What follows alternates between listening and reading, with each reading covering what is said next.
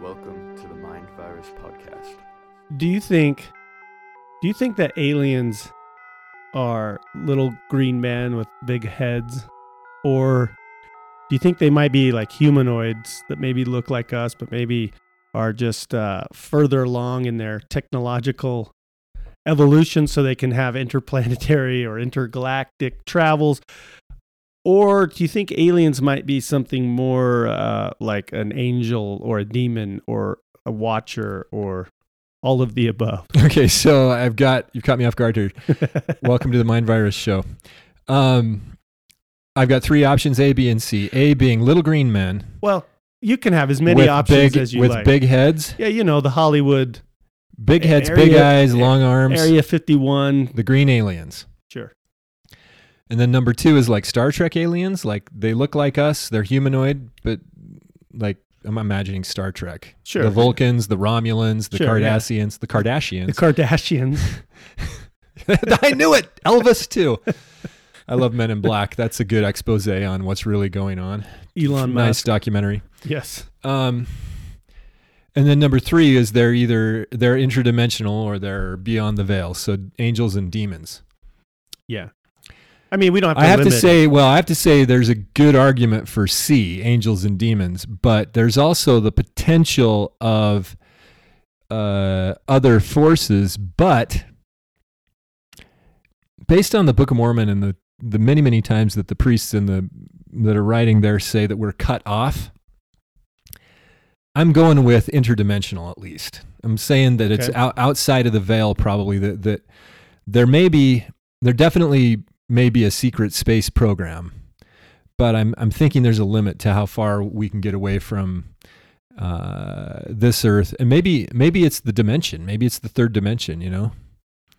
But I think this experience, whether we get to Mars or whether we've been to Mars or further out or not, is all going to be wrapped up in a fiery apocalypse, if you want, and I mean that by a.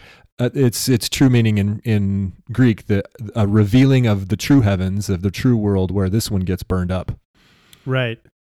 Meaning this experience gets burned up, not just the earth. You have often said on this show that maybe the next big narrative is aliens or UFOs. You've said that multiple times over our 2+ years. Right. This is episode 114. 114. Today is February 2/13, February 12th.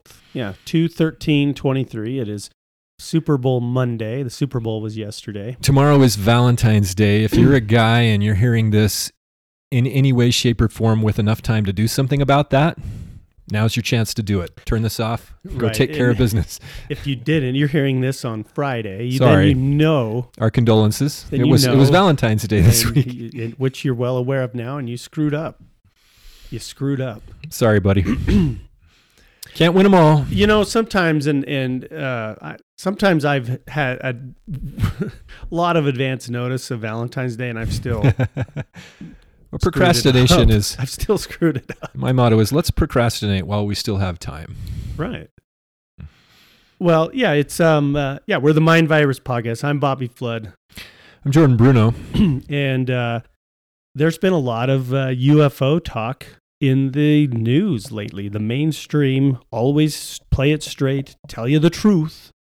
Our single source of truth, the mainstream news. Lots of unidentified flying objects. That's what UFO comes from.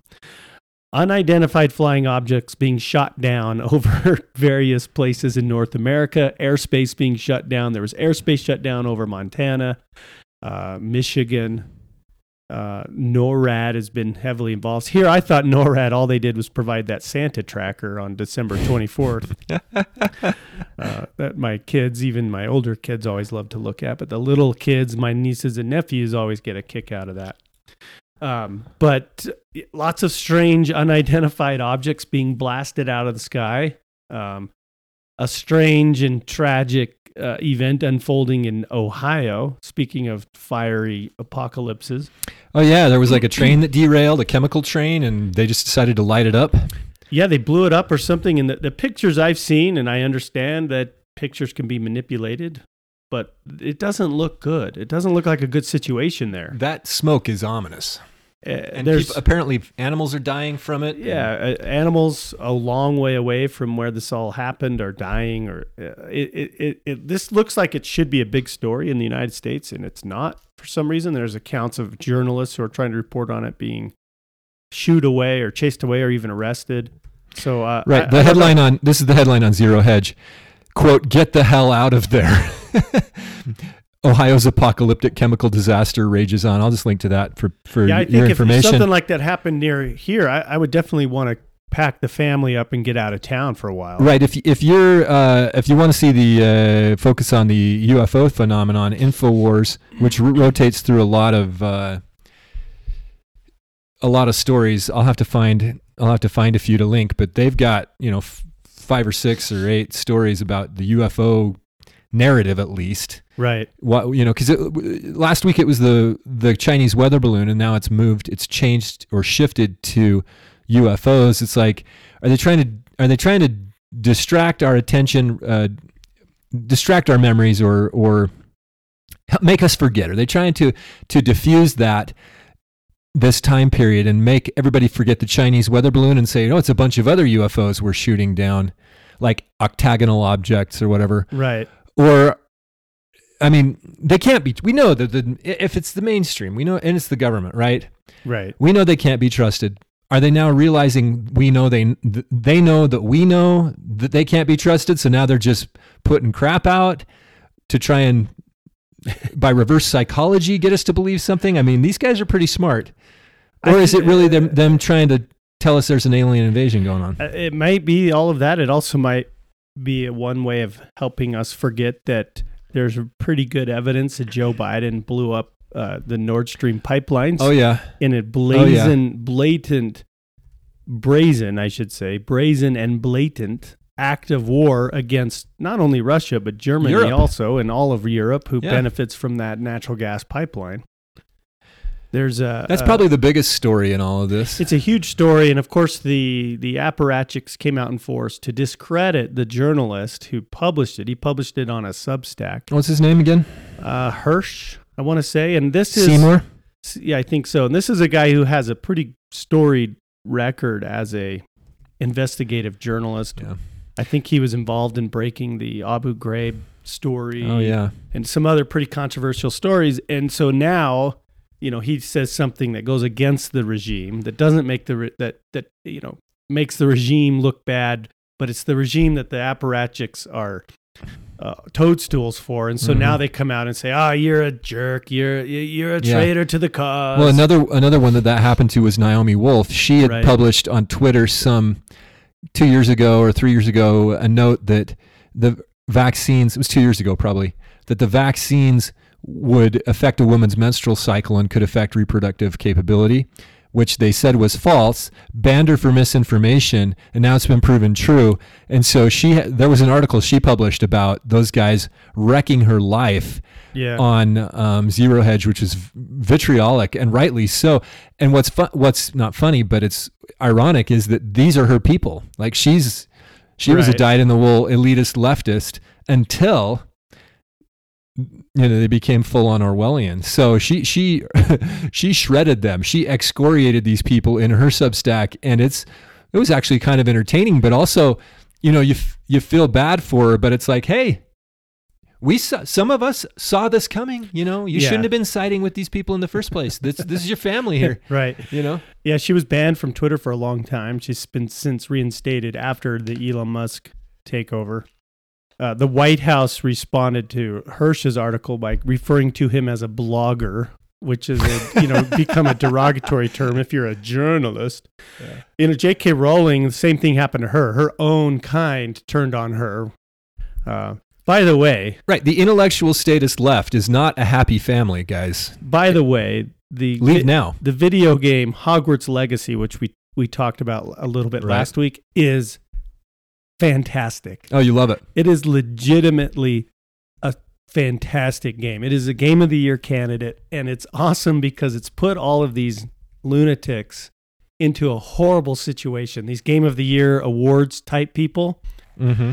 Do they go with the truth? Do they go with the truth and award and recognize the game on its merits? Or do they capitulate to the lunacy, the gender cult, and the psychosis of the ignore the game and alienate the 99.9% of customers who are playing it and enjoying it? It'll be really interesting to see what they do. They're probably praying to whatever god they worship for better games to come along throughout the year. When is the Game of the Year going out? At the end of the year, or is it in the middle of the year? I don't remember. I think there's different Game of the Year awards, but there is an award show. Like an Oscars? They've tried to turn it into Oscars sort of, and the Grammys. Yeah, they've tried to turn it into that. Or the Golden Globes. It's the Oscars and the Golden Globes, because the Grammys is a music thing. Grammys is music. They've tried to have an award show where they've tried to make it that big. You know, and they like to say, oh, gaming is the biggest entertainment industry in the world. And that's all fine and good. But the show is always cringy and weird. And you can almost smell the nerd through the TV. Look, and this is an avid video gamer telling you this. But the game... I can smell the nerd across the table. The game... Well, but it's a small table. The game is truly excellent. It is fantastic. It's a family-friendly game. What's so fantastic about it, though? The beasts, the type of game that it is. It's a single-player game. Okay. In an immersive open world based on Hogwarts. So the game map for right now takes place in the school, Hogwarts School, and the surrounding area, the English, Scottish countryside, wherever it is, in the 1800s. So this is pre-Harry Potter, which was a great decision because then you don't have to deal with any of that, contemporary narrative stuff. Yeah. Right. And you play the role of a fifth-year Hogwarts student. Only fifth year. And not too powerful. Pretty powerful, but not too powerful. Right? He has some special abilities because, of course, in these video games, you are the chosen one. Oh, really? Which house are you in? I was sorted into Gryffindor. No way. Did the sorting hat take into account your decision? Hey, the sorting hat don't lie. Okay.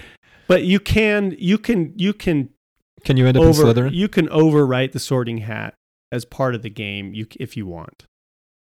But I went with the sorting hat because the sorting hat don't lie. Did it ask you any questions? Yeah, it does. And then that's what puts you in the house? Yeah. So you could have ended up in a different house. Could have. A lot of players have been in the other houses. And they're still the chosen one. Yeah, apparently. I mean, no spoilers. Okay. Don't spoil it, yeah. So these types of games, there's a lot of them out there. And a lot of them are pretty good. Some of them are not good. And there's a few choice ones that are excellent, that kind of transcend and change the whole industry.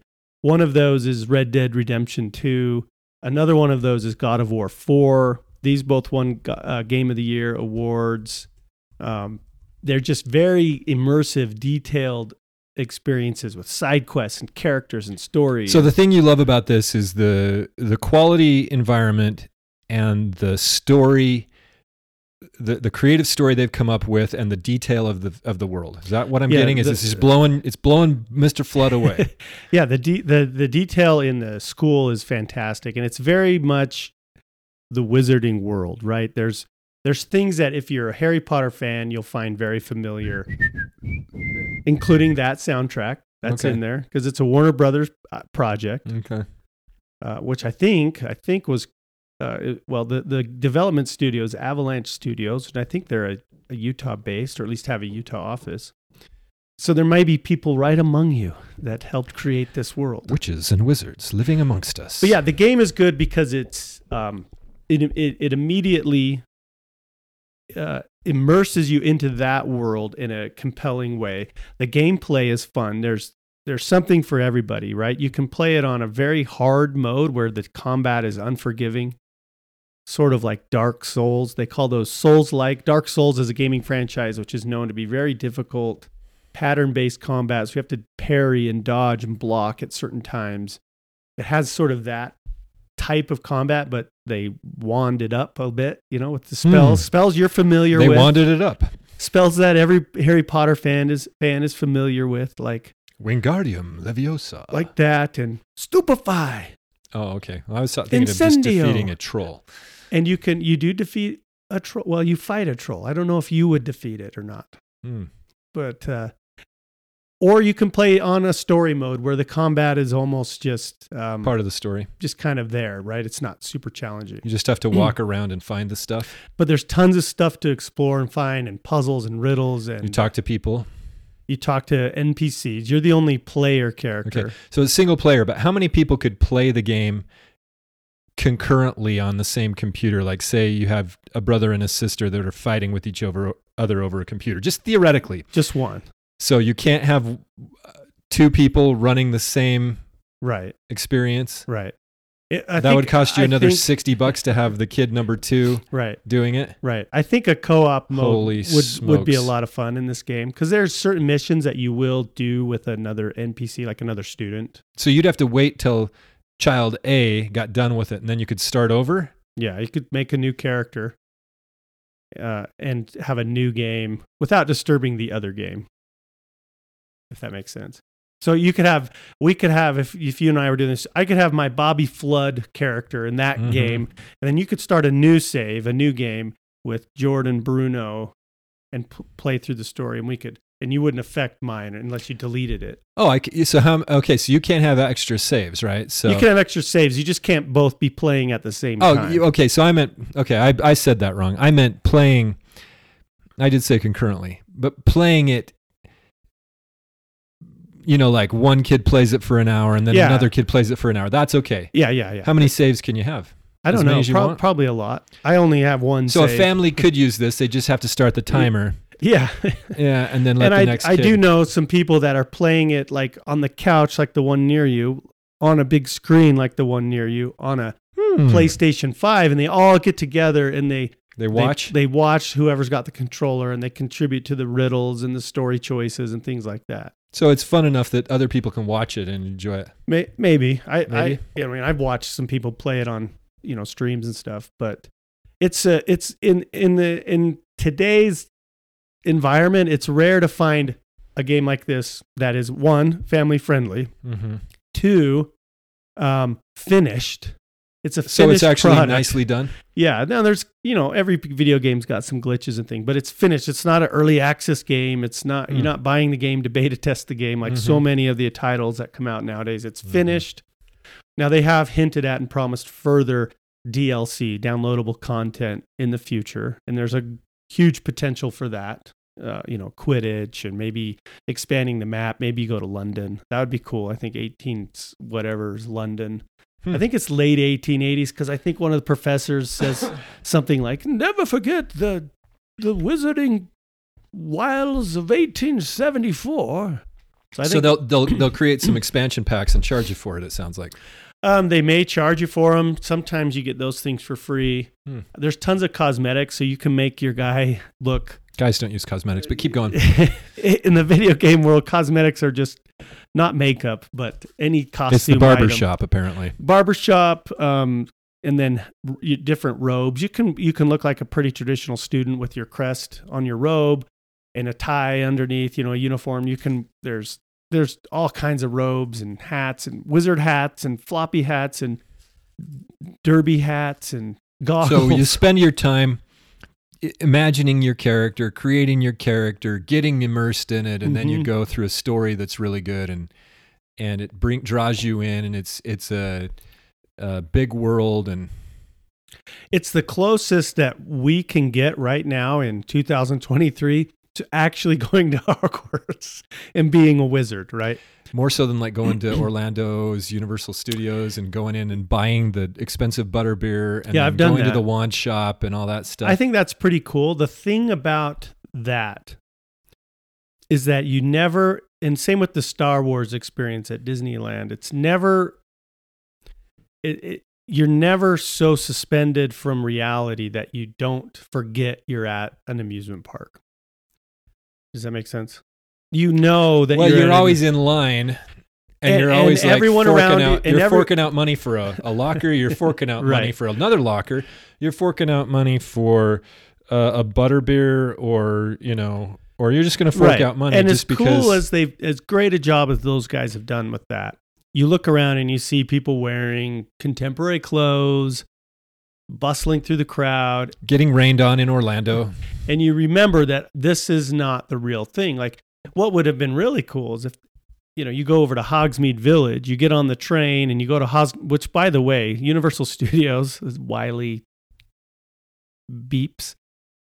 Bleepity bleeps. If you want to go from Diagon Alley to Hogsmeade, you got to have another ticket for the other part of the park. Oh, yeah. You got the multi-park pass. Yeah. Right. Yeah. And it takes forever. Like you can't. So you go over. What would have been really interesting is if Hogsmeade had been out in a forested area with the dirt road. And everyone's in period dress. But again, the fellow guests would ruin right. the immersion. That'd be more of a cosplay park. Right. A LARPing park. So the video game... Wasn't there a place that tried to do that down here? Evermore? I remember that. In Utah County? Yeah, that sounds familiar. Did anything happen with that? I don't know. I'll have to look into that. It's Nevermore.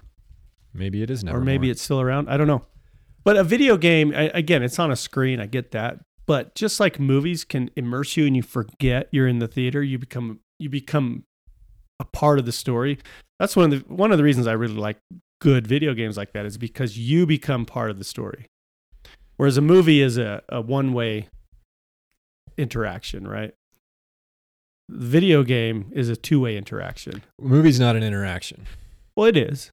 You sit and you watch. You talk to the movie? Well, no, but no, don't do that. Don't get out of the tub and put on your bathrobe and walk outside to see what the noise is in the middle of the night when you already know there's an axe murderer running around. You can't tell me you've never been emotionally affected by a movie. Of course. Yeah, but you get affected by the movie, but you're not interacting with the movie. It's a communication. It's an interaction in the sense that like a psychic interaction. You become part of that story, right?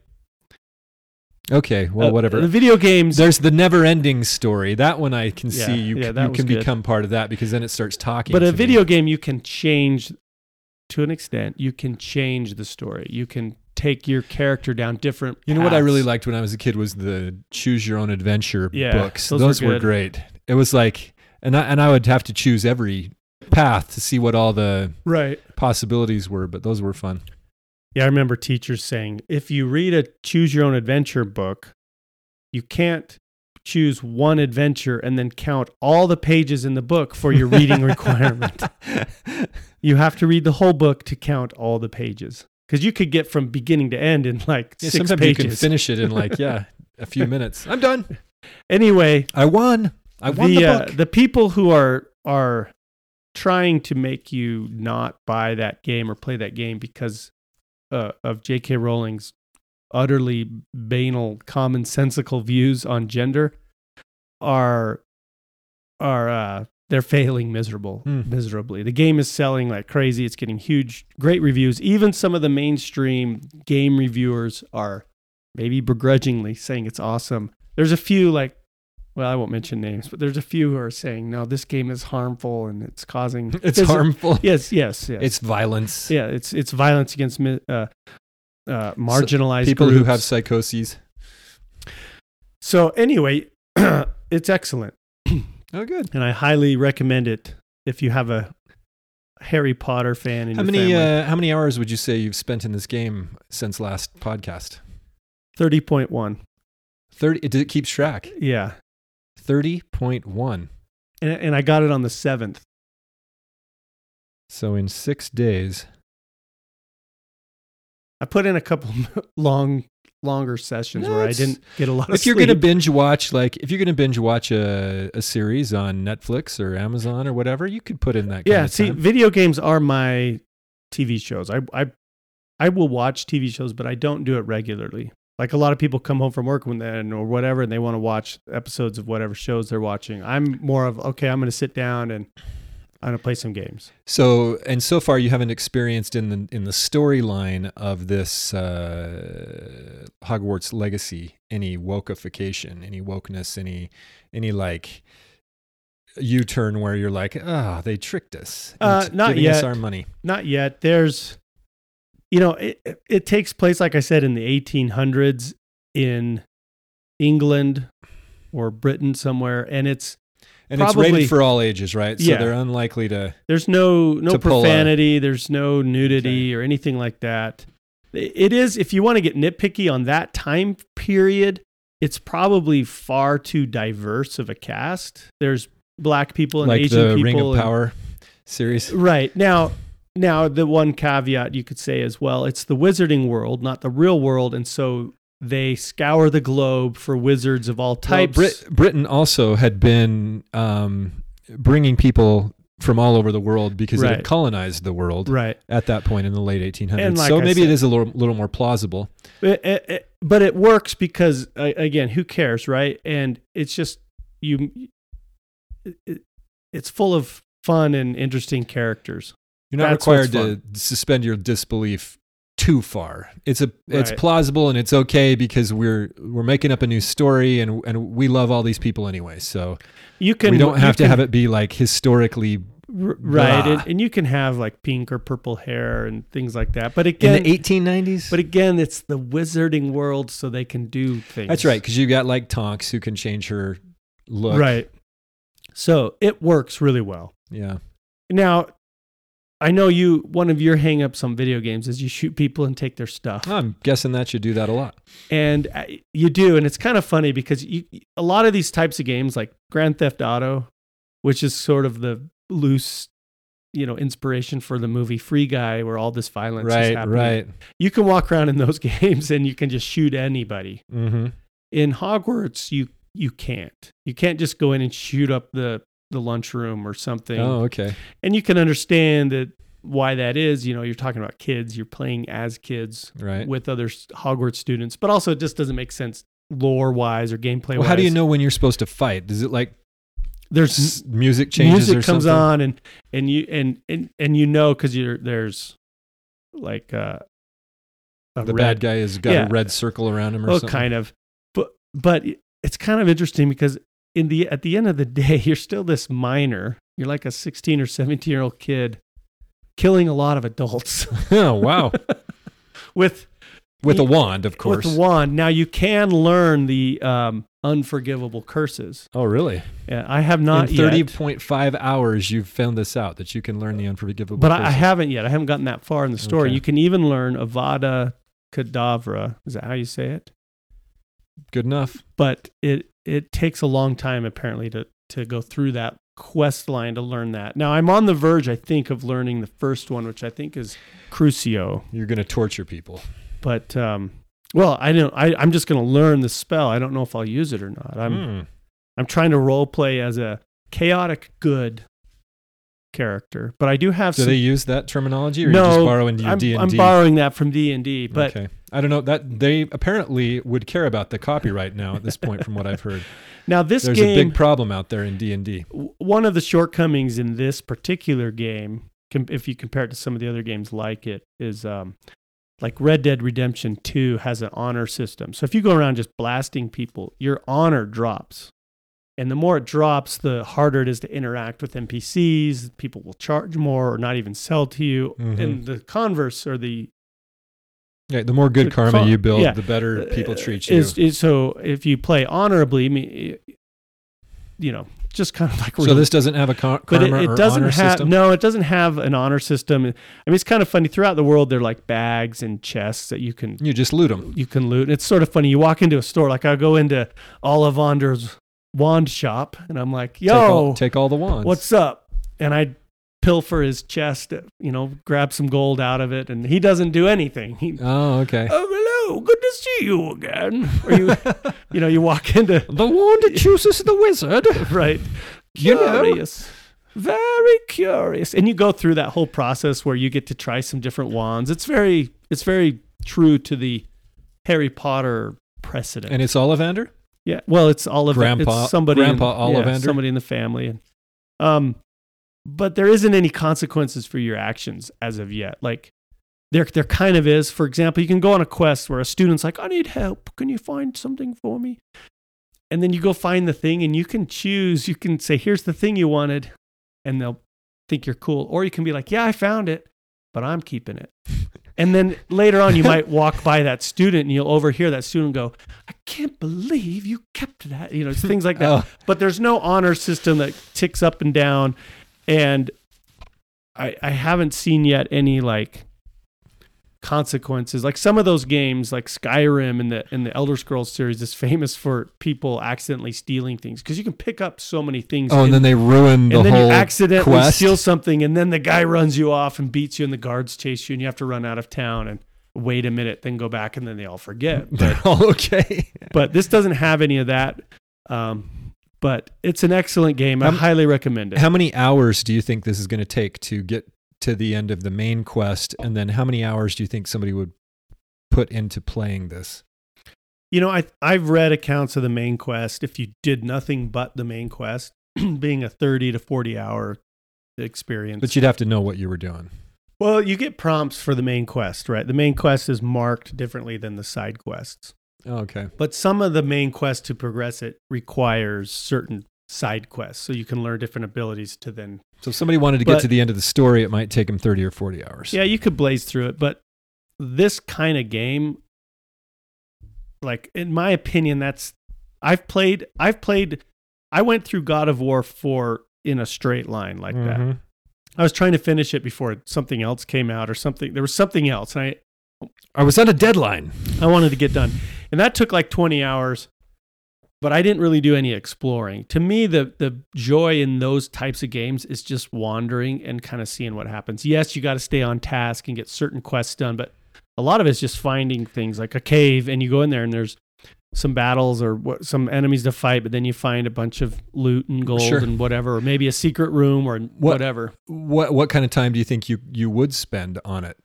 How many hundreds of hours? Oh, I think this could easily be an 80 to 100 hour game for most people. And even more if somebody really wanted to explore it. Yeah, if you wanted to 100% it, because there's all these checklists, right? Mm-hmm. Challenges and collections and mm-hmm. cosmetics and quests, and can you get it all done? And it's rare for people to do that. I 100%ed Red Dead Redemption 2, and I think, I mean, that's according to the measures that the game provides. There's still little. You don't know if there are other Easter eggs, right? Nooks and crannies I'm sure I didn't find, and that took me about 100 hours of gameplay, and it's nice that they keep track of it for you. It's nice, and it's depressing, and I download most of my games through Steam, mm-hmm. which is a PC client. Is this one available through Steam? Hogwarts? Yeah. Steam, and you can buy a DVD of it. Mm. You know, you can get it through the PlayStation Store or wherever whatever gaming system you have's probably got it, except for Switch. I don't think it's out on the Switch yet. Mm. So it's you know, the danger was that the angry people that were trying to ruin this game would be somehow validated if the game was terrible, but the game's not. It's not terrible. It's really good. Sounds like you're pretty excited about it. Yeah, you and a lot of other people. It's a lot of fun. If you like computer games, this is a great one. If you want to if you like the Harry Potter world, or someone in your family does, it's a great one. Now, this is all brought to you by Warner Brothers and Pfizer. And Pfizer. No, I'm not a paid sponsor of these games. I just had a good, and then we, you know, I know we mentioned it last week, so yeah. So it's a long follow-up. Well, you got it. Yeah, that's cool. Well, last week was a fun podcast. I really enjoyed it. I listened to it later and laughed a lot at some of the inside jokes and some of the back and forth. That's just me. I don't know if the listeners really enjoyed it or not, but fortunately, our friend Pepe loved it, and he commented on that on the mindvirus.show page for episode 113. He, of course, was our contest winner for the story contest, and he seemed to enjoy our role-playing. And did you read the comment that he gave? Yeah, I did. I'm pleased that he enjoyed that. Of course, he's that type of guy and would enjoy it. And Dimitri's back commenting on music. It does seem like, Dimitri, whatever episodes you're skipping, you're here for when we are implicating you or commenting on you or talking about obscure music from the 80s. So right. That was fun. We had comments from Mr. T and Dr. Nick also. Thank you. I thought it was a fun podcast. So yeah, it was. And then all weirdness broke out this week. Like, it's been a strange week if you're trying to keep up to the like news and Twitter and things. Well, did you watch the Super Bowl? I did. We must comment on the halftime show. Did you have anything to say? I watched it and I got really bored. I thought it was really long and boring, but I have seen some people's interpretations of it. We're talking about Rihanna. I wish they had just wheeled Chris Stapleton back out there. He sang the white national anthem, mm-hmm. not the black national anthem. Did they sing two national anthems? Yes. Did you watch the whole Super Bowl? Or did you go to a party or something like that? I did, yeah. And contrary to the advice of your ward council church leaders on Sunday. There was quite the Twitter storm on that topic as well, bizarrely enough. But weren't you instructed not to go on? I'm just kidding. Go ahead. I think the Black National Anthem played while I was driving to the party. So I got there just as Chris Stapleton sang the regular national anthem, the American United States national anthem. The official national anthem, the one that everybody recognizes. Yeah. And then we watched the game. The commercials the volume wasn't up loud enough for me to hear the commercials, or else people were talking a lot. So I don't have any opinion on the commercials. And none of them really stood out to me. I watched late last night, like a 15-minute highlight reel.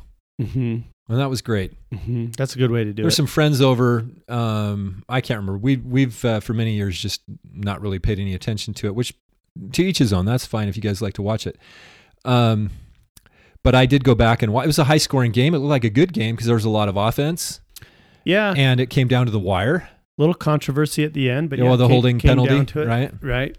Because how long would that field goal have been if they didn't? Probably 40-ish yards, I would think. NFL kickers make those quite often. They do, but it's still a higher pressure situation. Yeah. He had missed earlier in the game. Yeah, he hit the upright, didn't he? He's a good kicker, but how far did he miss from? I don't know. 40-ish. Looked like it was a long kick. Yeah, longer for sure. And then it would have been only tied. So you kind of got to give that one to the Chiefs. It looked like at least from what I saw, they were equally. It wasn't like they stole it right at the end. Right. It looked like they were equally capable. We can't forget that the Chiefs had a touchdown taken away from them on the non-fumble on the. I didn't see that because I only watched the highlights. The Eagles player, it's interesting that they wouldn't show that in the highlights, but the Eagles player clearly caught the ball.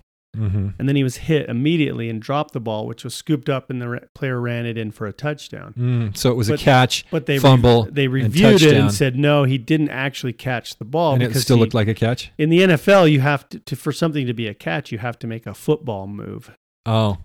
But he knew he caught it because as he was watching the guy run into the end zone, he put his hands on his head like, what have I done? What have I done? But, the NFL, the catch rules in the NFL are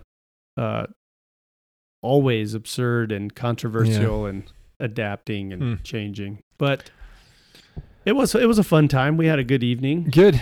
Well, halftime show was very symbolic in my opinion, but very simple. Did you, tell me what some of the things are that you heard about it. I'll tell you what I think. Rihanna came out and she was all in red. Yeah. And she was on a platform. She's pregnant, elevated on a platform, which from a stagecraft standpoint was kind of cool what they did. This platform was zooming all over, many platforms. Excuse me. Do you know how many platforms? You're going to tell me. Was there 7? There were 7 platforms. Okay. And it was impressive that nobody fell off of these platforms while they were moving, dancing. I noticed they had like lanyards or tethers. I'm sure they were. So she came out, pregnant Rihanna, in a red jumpsuit, which was unzipped, and she had a red, like brassiere, plasticky, something to accentuate the boobs. Yeah, she was covered, but it was, Wait a minute, do we have to bleep that? This isn't. No. No, we don't. The mammary area. I'm not going to bleep anything. What do we call that? So, and then all of her dancers were male, I believe. It was kind of hard to tell at first because They were all dressed in white, almost like hazmat suits. But well, like, they had stylized. Like, they had like training bras on or something. Yeah, they kept raising their coats to flash their abs, but their chests were covered. And they had coats on, and they had their hoods on, and they had sunglasses, and a lot of them had beards. This reminds me of from The Good Place. It was possibly what's his name? The guy. Oh man, I'm drawing a blank here. The guy that would always say Jacksonville Jaguars rule. I don't remember. Did you ever watch The Good Place? I don't think so. Jason Mendoza, I think, is his name. Let me get there to be okay, because you got Kahani. Was that her name? Tahani. And then, yeah, Jason Mendoza was kind of her love interest for a little while. Is that a movie or a TV show? It's a TV show. Oh, that's great. This is highly symbolic stuff. Okay, I still have to watch the last series, but the last season. Okay. Ted Danson is the demiurge. That's your big key. If you ever watch this. I remember the one you're talking about now. Ted Danson is sort of the angel in charge. Yeah, yeah. He ends up being the creator of the quote, good place. Right. Okay. Well, anyway, Jason Mendoza is from Jacksonville, and he's kind of a dud type of a character guy. A dumb jock. Not really a dumb jock even. He's just kind of dumb. Okay. But he has a dance troupe that he keeps talking about. So this reminds me of Jason Mendoza's dance troupe that you never see. Right. Yeah, these dancers. Maybe you do see it. I can't remember. These dancers are all in white. She's in red. And there's many moments where they're kind of dancing in a worshiping type way around her. Very sexual, very sensual dancing. I'm not a Rihanna fan. I know that's probably surprising to our listeners. So I didn't really recognize or appreciate any of the songs. Some of the people we were with did, and that's fine. But these platforms moved around. Sometimes she was above people. Sometimes she was below. Sometimes they were on her platform. She didn't move around a ton because she's pregnant, and so I guess that's understandable. But it was one of those shows where a lot of times in the Super Bowl, they'll bring in a couple other big names to kind of as surprises, right? Surprise cameos. I don't think they did this. I don't think they did that this time around. Yeah, they didn't bring an extra celebrity in. But I kind of got bored, and I went over, I think, halfway through and started picking at the food table, getting a cookie or something. A football-shaped Rice Krispie treat or extra wing or something. But that's a pretty elaborate party to have football-shaped Rice Krispie treats. Yeah. Yeah, we take our, right. Take our football at the Flood family. But I've read some symbolic interpretations. But yeah, what's the news on the street? What are they talking about? Well, like I said, I've only just kind of read a little bit. And none of this is original Bobby Flood thought, but it was like people are saying that because she's pregnant, this is an occult ritual, getting ready to have her baby, throwback to one of her older albums where she had a picture of herself as a baby with a crown on. That was 7 years ago when she last performed. And so the timing is... That was the last time she performed was 7 years ago? Well, at the Super Bowl, I think. Oh, she performed at the Super Bowl. I don't know. I don't follow her career, so I don't really know. We commented on it because it happened and it was like big news, but it's like we know what's going on, guys. We've seen... I mean, the Grammys was almost too overt. They had the guy dancing around in the Satan outfit, right? Yeah. It's like... And it was a red and white type of a thing, too. Right. But anyway, so they're just saying she's going to have a baby? Well, no. I mean, I could find that. Who's pregnant? The world is pregnant? We're pregnant with a... It might be. I think that's part of the symbolism is that there's a baby that's going to occur. Condoleezza Rice talked about the New World Order or the New Order or whatever one time and talked about labor pains. And, you don't... When you're pregnant, you're going to have a baby. That's the... Right. It keeps coming, and it comes whether or not you want it to come. Right. If that's the analogy. If the New World Order is a baby, maybe I am pro-abortion. No, so yeah, like I said, I didn't put a ton of thought into it. I watched it, and I watched for some symbolism stuff, and I just got bored, honestly. Yeah, well, I thought it was pretty obvious and simple. Right. You got the seven heavens symbolized by the seven platforms. Mm-hmm. And Rihanna, of course, is your central figure. She could be the woman in scarlet from Revelation, if that's what you want to look at. Red, Adam, the name Adam means man, or it can mean red or of the earth. There's a lot of different interpretations on what that might actually mean, but it's about physicality. It's about being in the third dimension, right? You asked about the aliens right off the bat. Right. It's about being in the physicality that we inhabit, the entropic physicality. So that red and white could be an allusion to the earth, because you had all the guys down on the bottom, right? And then the platforms going up and down. And white and red were the crowns, or the colors used in the two crowns of Egypt. You've got the pharaohs of Upper Egypt would wear a white crown, the pharaohs of Lower Egypt a red crown, and then when they were unified, that was put together into a combined red and white crown, depicting the unification of the two lands. And Egypt, of course, was is emblematic or symbolic of the world, or the fallen world at large in a lot of ways. Also just a Babylon, It was the whipping boy for the Jews a lot, even though there's a lot of good in Egypt, a lot of good in the temples there. It's, it all depends on how people use the different symbols. Right. But red is definitely, and by the way, Upper Egypt is the further up the Nile, so it's south, not north. And Lower Egypt would be further down towards the delta or north. So anyway, red is definitely an earthly symbol, a flesh symbol, a carnal symbol, carnis in Latin is flesh.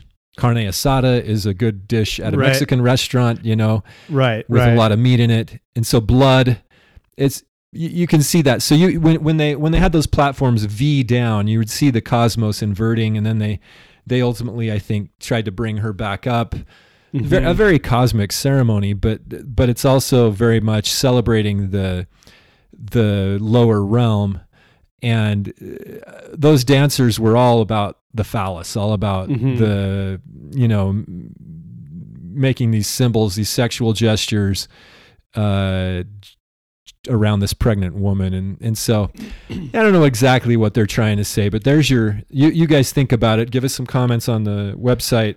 They're trying to say something. There were two ads, now that I think about it, that stand out to me. One of them was an advertisement for something to do with U2, like a new tour or album or something. Did you happen to see this one? No, I haven't seen anything. U2 had an ad with a bunch of UFO-looking things, a spy balloon type thing, and I'm thinking, what?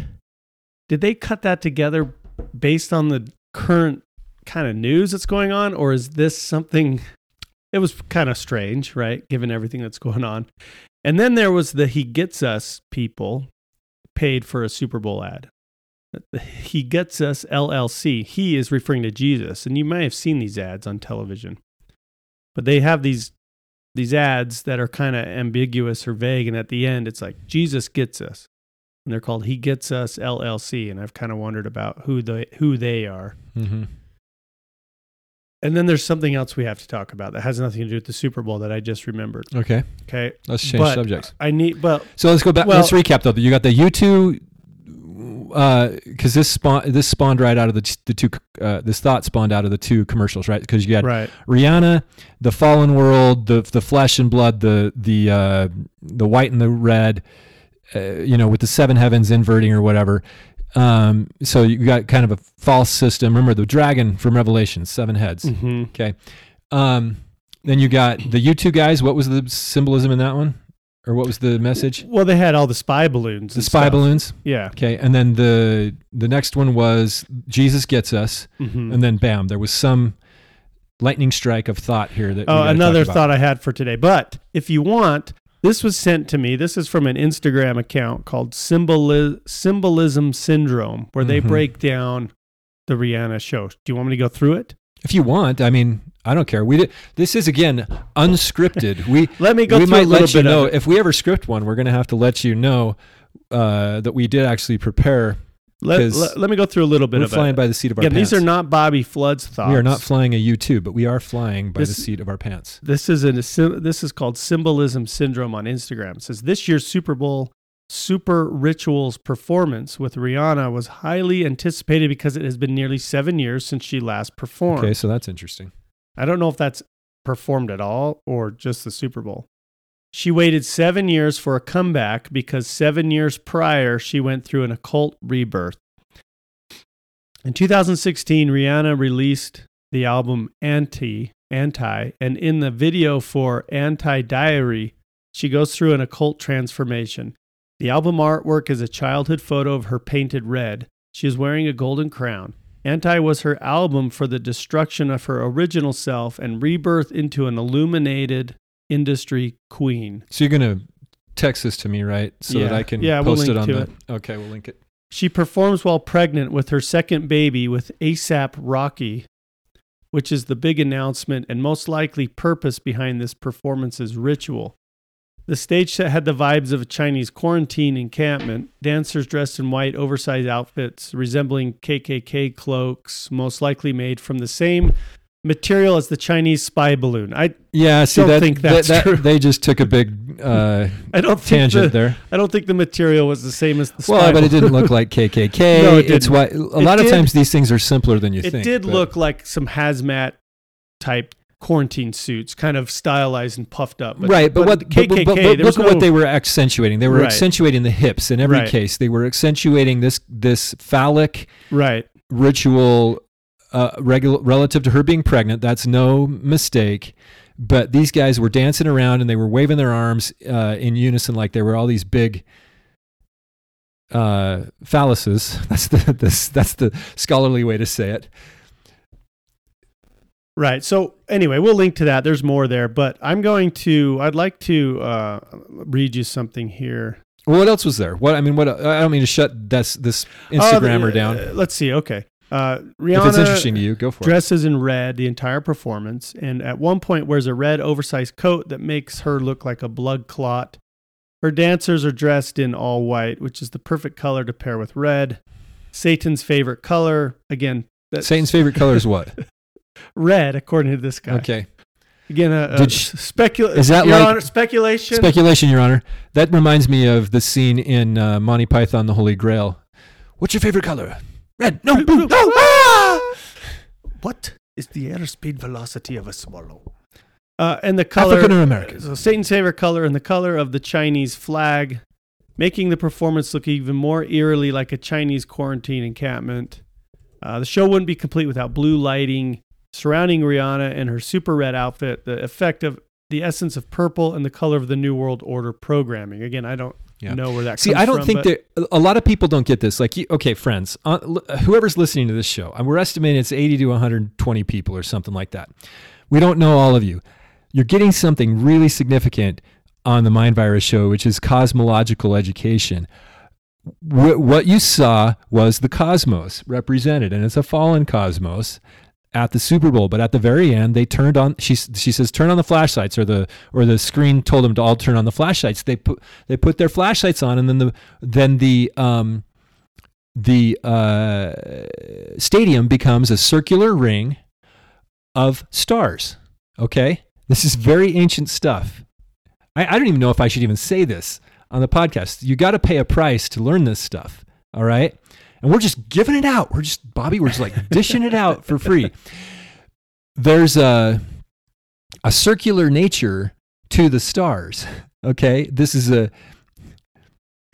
Anyway, there's stuff to do with ancient astronomy going on here that was used to model the cosmos. And this stuff gets discarded because people think that the ancients thought that the earth was the center of the cosmos or the universe. No, the earth is the center of your cosmos. You should consider yourself, wherever you stand, to be the center. And then when you look out, the heavens are above you, and there are things to the north and the south and the east and the west, and they're circling. Anyway, that's all. That was all used metaphorically in these ancient rituals to tell some greater truth about your existence. Remember, Nibley explained that these types of teachings would be given in a temple, and the temple was a scale model of the cosmos, and that you go to the temple to get your bearings or to take the measurements or get your bearings from the compass, right, to determine where you're at in the story or in the situation of that cosmos, so that you can chart a course to go somewhere else. Go read Temple and Cosmos. Temple and Cosmos, the book, and read the introduction by Don Norton. Okay. One of the most important books for anyone interested in Temple and Cosmos. But the Super Bowl stadium was turned into a massive temple, and they made the scale model, and then they modified their narrative. They fiddled with it. They inverted it. They did all that. And for further context, you can go and listen to episode 92 if you want, and then episode 98 about Quidditch and Cosmos. But we're scratching the surface here. We're looking for the correct kindergarten class. Right. Okay? Because these are all important things you need if you want to return. Done. Right. Done right there. Okay. Right. And I do think that these big, these shows like the Super Bowl halftime show, the Grammy things like that are ritualistic. They clearly are rituals. I think in a sense they are trying to, they're perversions. They're abominations. Right. And they're trying, I think in a sense, they're trying to open portals like we see in the Avengers. Like, well, yeah, not only that, but see, they claim the cosmos for themselves. That's right. The whole story that I gave in episode 92 is right. That the bad guys wanted to take it over, and they did, and they created it. That's the demiurge is in all those ancient texts, the ones that get cut out of the canon. The demiurge has something to do with creation. Satan has something to do with creation. He's there at creation. And the point is, he's fiddled with the world that you're in, the world that has been pulled over your eyes to hide you from the truth. What truth? What truth, Morpheus? Well, Neo, the truth that you're a slave in a prison that you cannot see or hear or taste or touch. A prison for your mind. Okay, do we have to put that back up on the... We probably had a link to a Morpheus and Neo encounter there where he explains the cosmos and how this particular area of the cosmos where we are is cut off and you're trapped, held captive. And this is the story the Nephite priests were so adamant. They were attempting to explain it. The context that we bring when we read the Book of Mormon is so faulty. Right. You've got to look at them in the ancient perspective. You've got to look at them as if they were part of the movie The Matrix. And that's what the ancient temple is supposed to do, is to help you awaken to this understanding and get some sort of an idea in your head about what it really looks like. And so these people who are producing these rituals that we see broadcast around the world, they know what they're doing.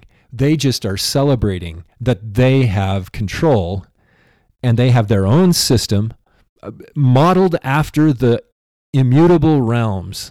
That's what it says in, I can't remember. It's either the hypostasis of the archons or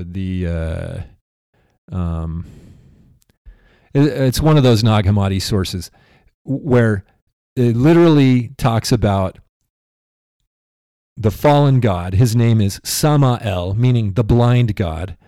Sometimes they call him Yaldabaoth, who is, generated out of chaos. And it says he creates the world based on the immutable or the living realms, the realms that we're not connected to because we're cut off and fallen and we're caught in death, temporal death, right? Temporal and spiritual death. So anyway, you're not getting I don't know where else you're getting this stuff for free on the web.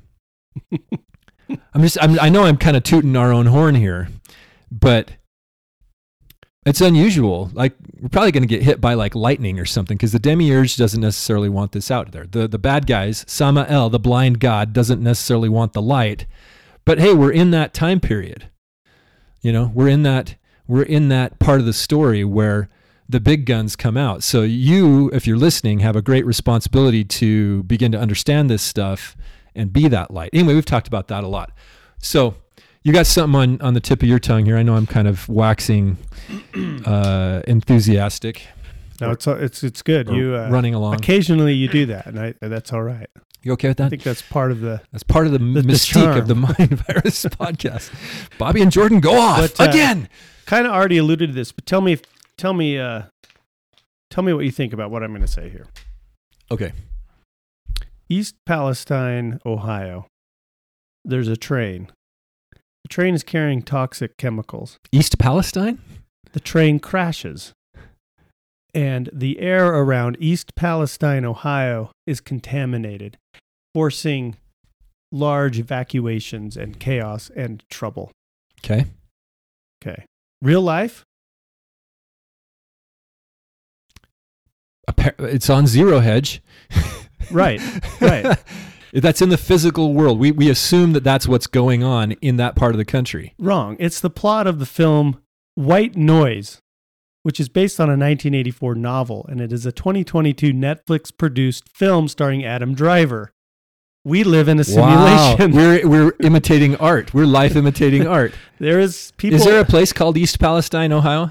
Yeah, that's where the real train crashed and was blown up. Oh, and it also happened in the book? Yeah.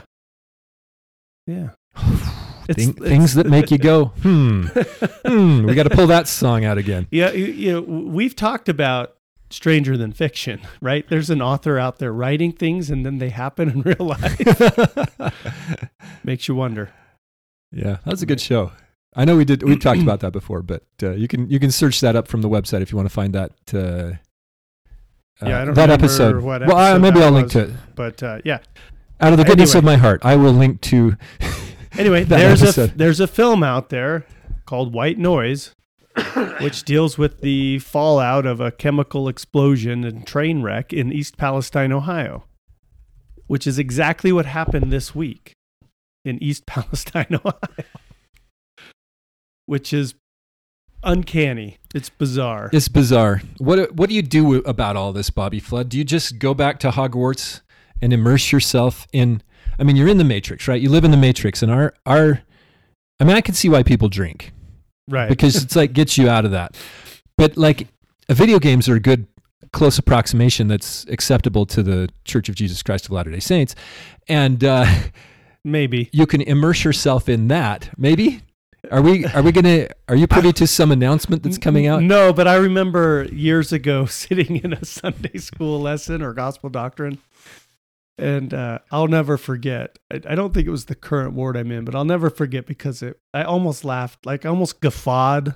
Like involuntarily, right, just like let it out. When a woman said, in perfect church lady voice, like remember the church lady, Dana Carvey? Now we got to put a link to that. Satan. This woman, and bless her heart, wherever she is, I don't even remember who she was, but she said, "Video games are Satan's greatest tool." And I just almost went, because I could think of some other things that are better tools for Satan. Better tools. No, you want to escape the false. People say it's an escape from reality. No, it's an escape from the false reality. That's why it's so attractive. Yeah, and there's lots of things that we can use to do that, and they can be. You can go too far. Ice cream's really good. Yeah, ice cream. You could go too far with all those. You could spend your whole life in front of a screen, not see this world that we live in. Speaking of false realities, the internet. Right. Did you see the story about ChatGPT being able to be turned into a non-woke ChatGPT by calling it Dan? Yes. Which stands for Do Anything Now. Right. Right. I don't even know. I know people in search engine optimization, and I've argued that half of the internet is fake, because the issue with search engine optimization like search marketing. If you want to get high up, you got to produce a lot of content. It's got to be relevant content. So what do? You engineer content. You're making crap up. Right. Sometimes people are able to make up good, useful content, but a lot of times it's just words that are trying to get. Yeah, I found some of those where, like, let's say you want to learn about Hogwarts Legacy. And so you do Hogwarts Legacy review, and then there might be some of these generic-ish websites that have high results. You click on one, and the review is really... No, they're terrible. They're just trying... It's an affiliate link trying to get you... And then you find another one, and it's literally the same text. It's close to the same thing, but yeah... I have this problem when I'm trying to fix a car, like trying to find the right number of quarts of oil to put into a car. It's like you get several websites that are very close, all trying to link you off to some retail place, and they don't tell you what you need to know. Right. Or they'll tell, or you're trying to fix your air conditioning. It's like air conditioning is a very important part of your car to feel cool. In order to fix it, contact a professional. Or to fix the problem you're looking for, click below the link below for step-by-step instruction. And you get trapped in these loops, and it doesn't ever tell you what you need. And now AI, well, they've probably been doing it, but AI can just write those websites now. Yeah, but it can't tell you how to fix your car. No, but it can write those websites. What's interesting is there's a ton of people on YouTube that have done it and filmed it. Now those guys deserve some appreciation. Right. But it's sometimes hard to find them because Google or YouTube Alphabet is... effing with the algorithms. There's YouTube video versions of those sites, like the equivalent, where you get an automated voice saying, "In order to fix your car, you will first." Oh yeah, we've seen that on YouTube now. Turn the engine off and go down to auto parts store next to your hometown and buy the parts. Right. There'll be like reviews about consumer electronics. Yeah. Top 10 keyboards for your keyboard home computer. And it's just, the internet is full of that kind of stuff. That's why I have probably less than 20 or 30 websites or YouTubers that I really go to for those types of things, because I know they're real people. And it's like, I'm getting what I want from these guys. Oh, we never linked to the guy that you had podcasting. Maybe we didn't, but you've got to remember to send me a link to that guy that was podcasting that had an AI podcasting for him, and it was doing his voice. Oh, remember that? Yeah. What was that guy's name? Yeah, the Twitch streamer. Yeah, I'll send you that. There's some profanity involved. Okay, but that won't be... I since learned more. There's another Twitch streamer has been doing interviews with AI versions of a lot of famous Twitch streamers. So he was just faking it. No, it's really AI. He says he's like, I'm here today with AI version of so and so. Let's ask him some questions. He tells people he's not just faking that he did it with. But it's real AI generating these answers, and it's crazy. Oxymoron, isn't it? A real AI. Well, it's AI. It's not somebody scripting it. Yeah, and but the crazy thing is it's coming back with speech to text, so it's saying it with their tone of voice.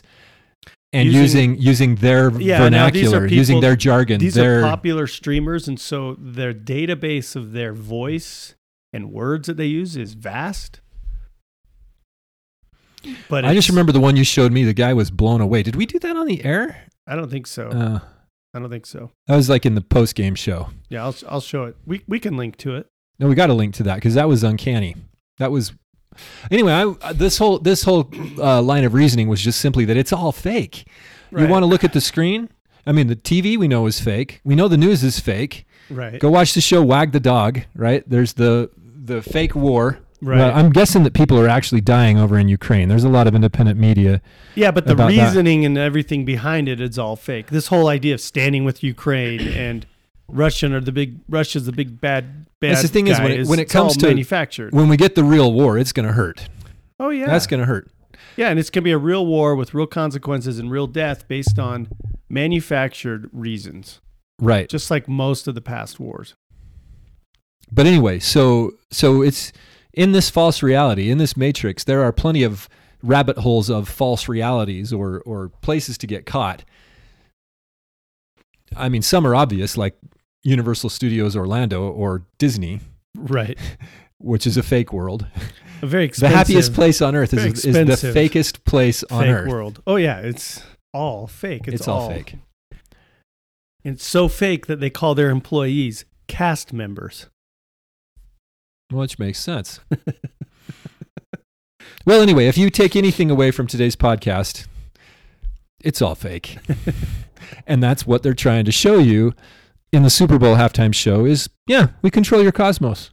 Right. We are your gods. We are your gods, yeah. We're your betters. We control the world. We control you. You need to bow down and worship us. John Kerry said it. And supposedly that was all the headlines on that I saw, you know, just searching around for news of the Twitter or of the halftime show, was that Twitter was exploded with, Twitter was on fire with praise for Rihanna for this incredible halftime show. It was that good. I guess. I didn't think it was that great. I just watched it. I found it kind of boring. I was hoping for something more. It was very simple. I was hoping for something more fun to watch and talk about, right? It was just kind of like, oh, okay. Well, I think at its most basic level, it was the most abominable or offensive or right salacious thing that they could do, but they didn't do, you know, the fertility cult stuff aside. That's not what I'm getting. I mean there's a place for sexuality mm-hmm.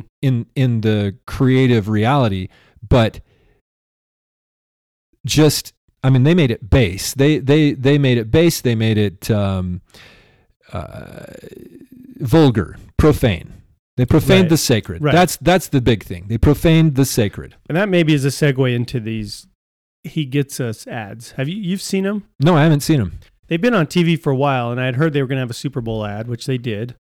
Their ad consisted of a bunch of black and white photos of people screaming at each other. Usually in a political rally type setting. You see things from like summer Antifa riots. Antifa and Black Lives Matter and MAGA and, mm-hmm. and all these different settings. Sometimes it was black people yelling at black people. Sometimes it was white on white. Sometimes, you know, it was just different settings set to dramatic music, slow-mo, pans and stuff. And then at the end, it's like said, Jesus said to love those we hate.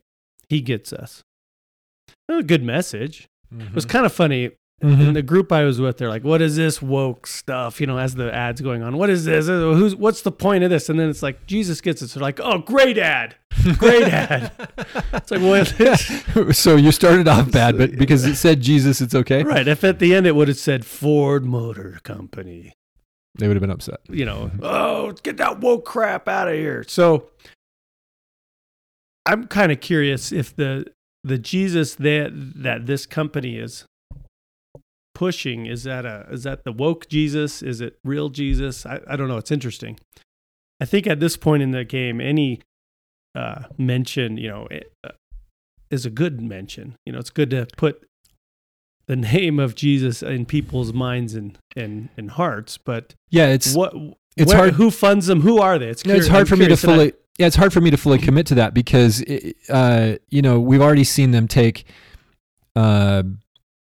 someone with the form and function and mission of Christ and call him Thanos or Thanatos, Greek for death, and, you know, make the whole Marvel series about him. And he, a lot of people would look at the character there and say, oh, he's ugly, he's repulsive, you know, but look at what they did with Thanos in Marvel. He's huge, he's stacked, buff, whatever you want to call him. He's ripped, cut. He's a specimen of the human body, and he's taller than everybody. Right. And he runs around performing the functions of the God of the cosmos, getting all the infinity stones, progressing to the top level, and destroys his opposition. But he's Thanos, right? So they take Satan went so far in Moses chapter 1 as to tell Moses, I am the only begotten.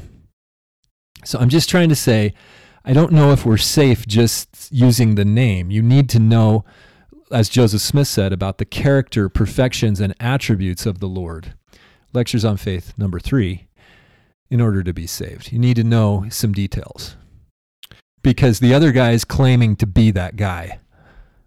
So it's for me it's tricky. I'm not saying you're wrong or that it's not good. I'm just postulating, you know, I'm kind of throwing that out there. It's a tricky conundrum in that Satan claims to be Jesus. This comes from HeGetsUs.com.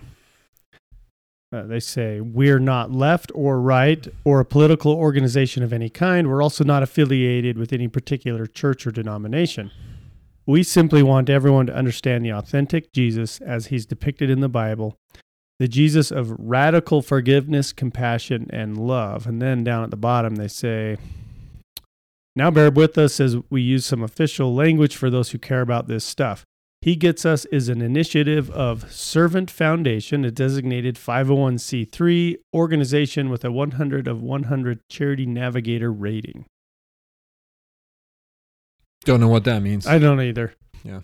But anyway, I guess you can poke around and learn more about them. But let me just say some things about Christ. Or did I cut you off? Well, I was going to say, I think it's good to be, it's good that that messaging is out there, but there's also this movement to radicalize, that's the word they use, or wokeify Jesus, mm-hmm. to turn him into something he never was, right. I don't think. Well, I think that the Catholic or the Orthodox, the typical Orthodox cross emblems with an emaciated, disfigured Jesus dying on the cross. Like the one on the back of Damar Hamlin's jacket yesterday? Did they show his face? Well, he was at the game. Did they show his face? Yeah.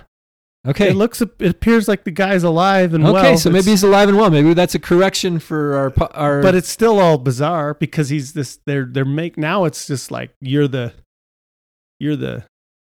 Was he happy?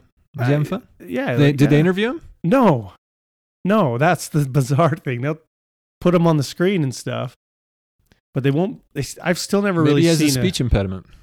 I don't know. Maybe his mind has gone childlike, and he really got hurt by it. He had a jacket that had a deranged, kind of sacrilegious depiction of the Christ on the cross. Mm-hmm. I'll show you a picture.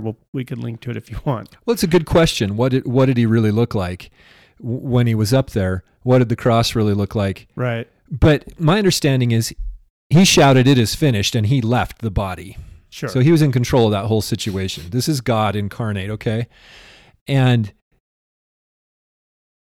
he has three roles, I think, that are really important to us. One is his creator mission, right? His cosmological mission as creator. One is his mission as guide of souls, right? He's the guy that guides the souls out of this darkness. He is also going to be leading people onward and upwards when they're outside of this predicament, meaning this fallen world. And then you've got, here's the back. It says eternal. And then you've got a strange looking Jesus there. Yeah. And then they've got like clothes off to the side, like a his paper shoes, doll. His mantle, his tunic. Oh yeah, it looks like a paper doll. I don't know what to make of that one. Yeah, he's getting some heat, as people do for wearing that. I don't know if he chose that. He might not have chose that. He might not be cognizant, might be cognitively impaired. Anyway, so you've got Jesus as creator and Jesus as guide of souls, or psychopomp.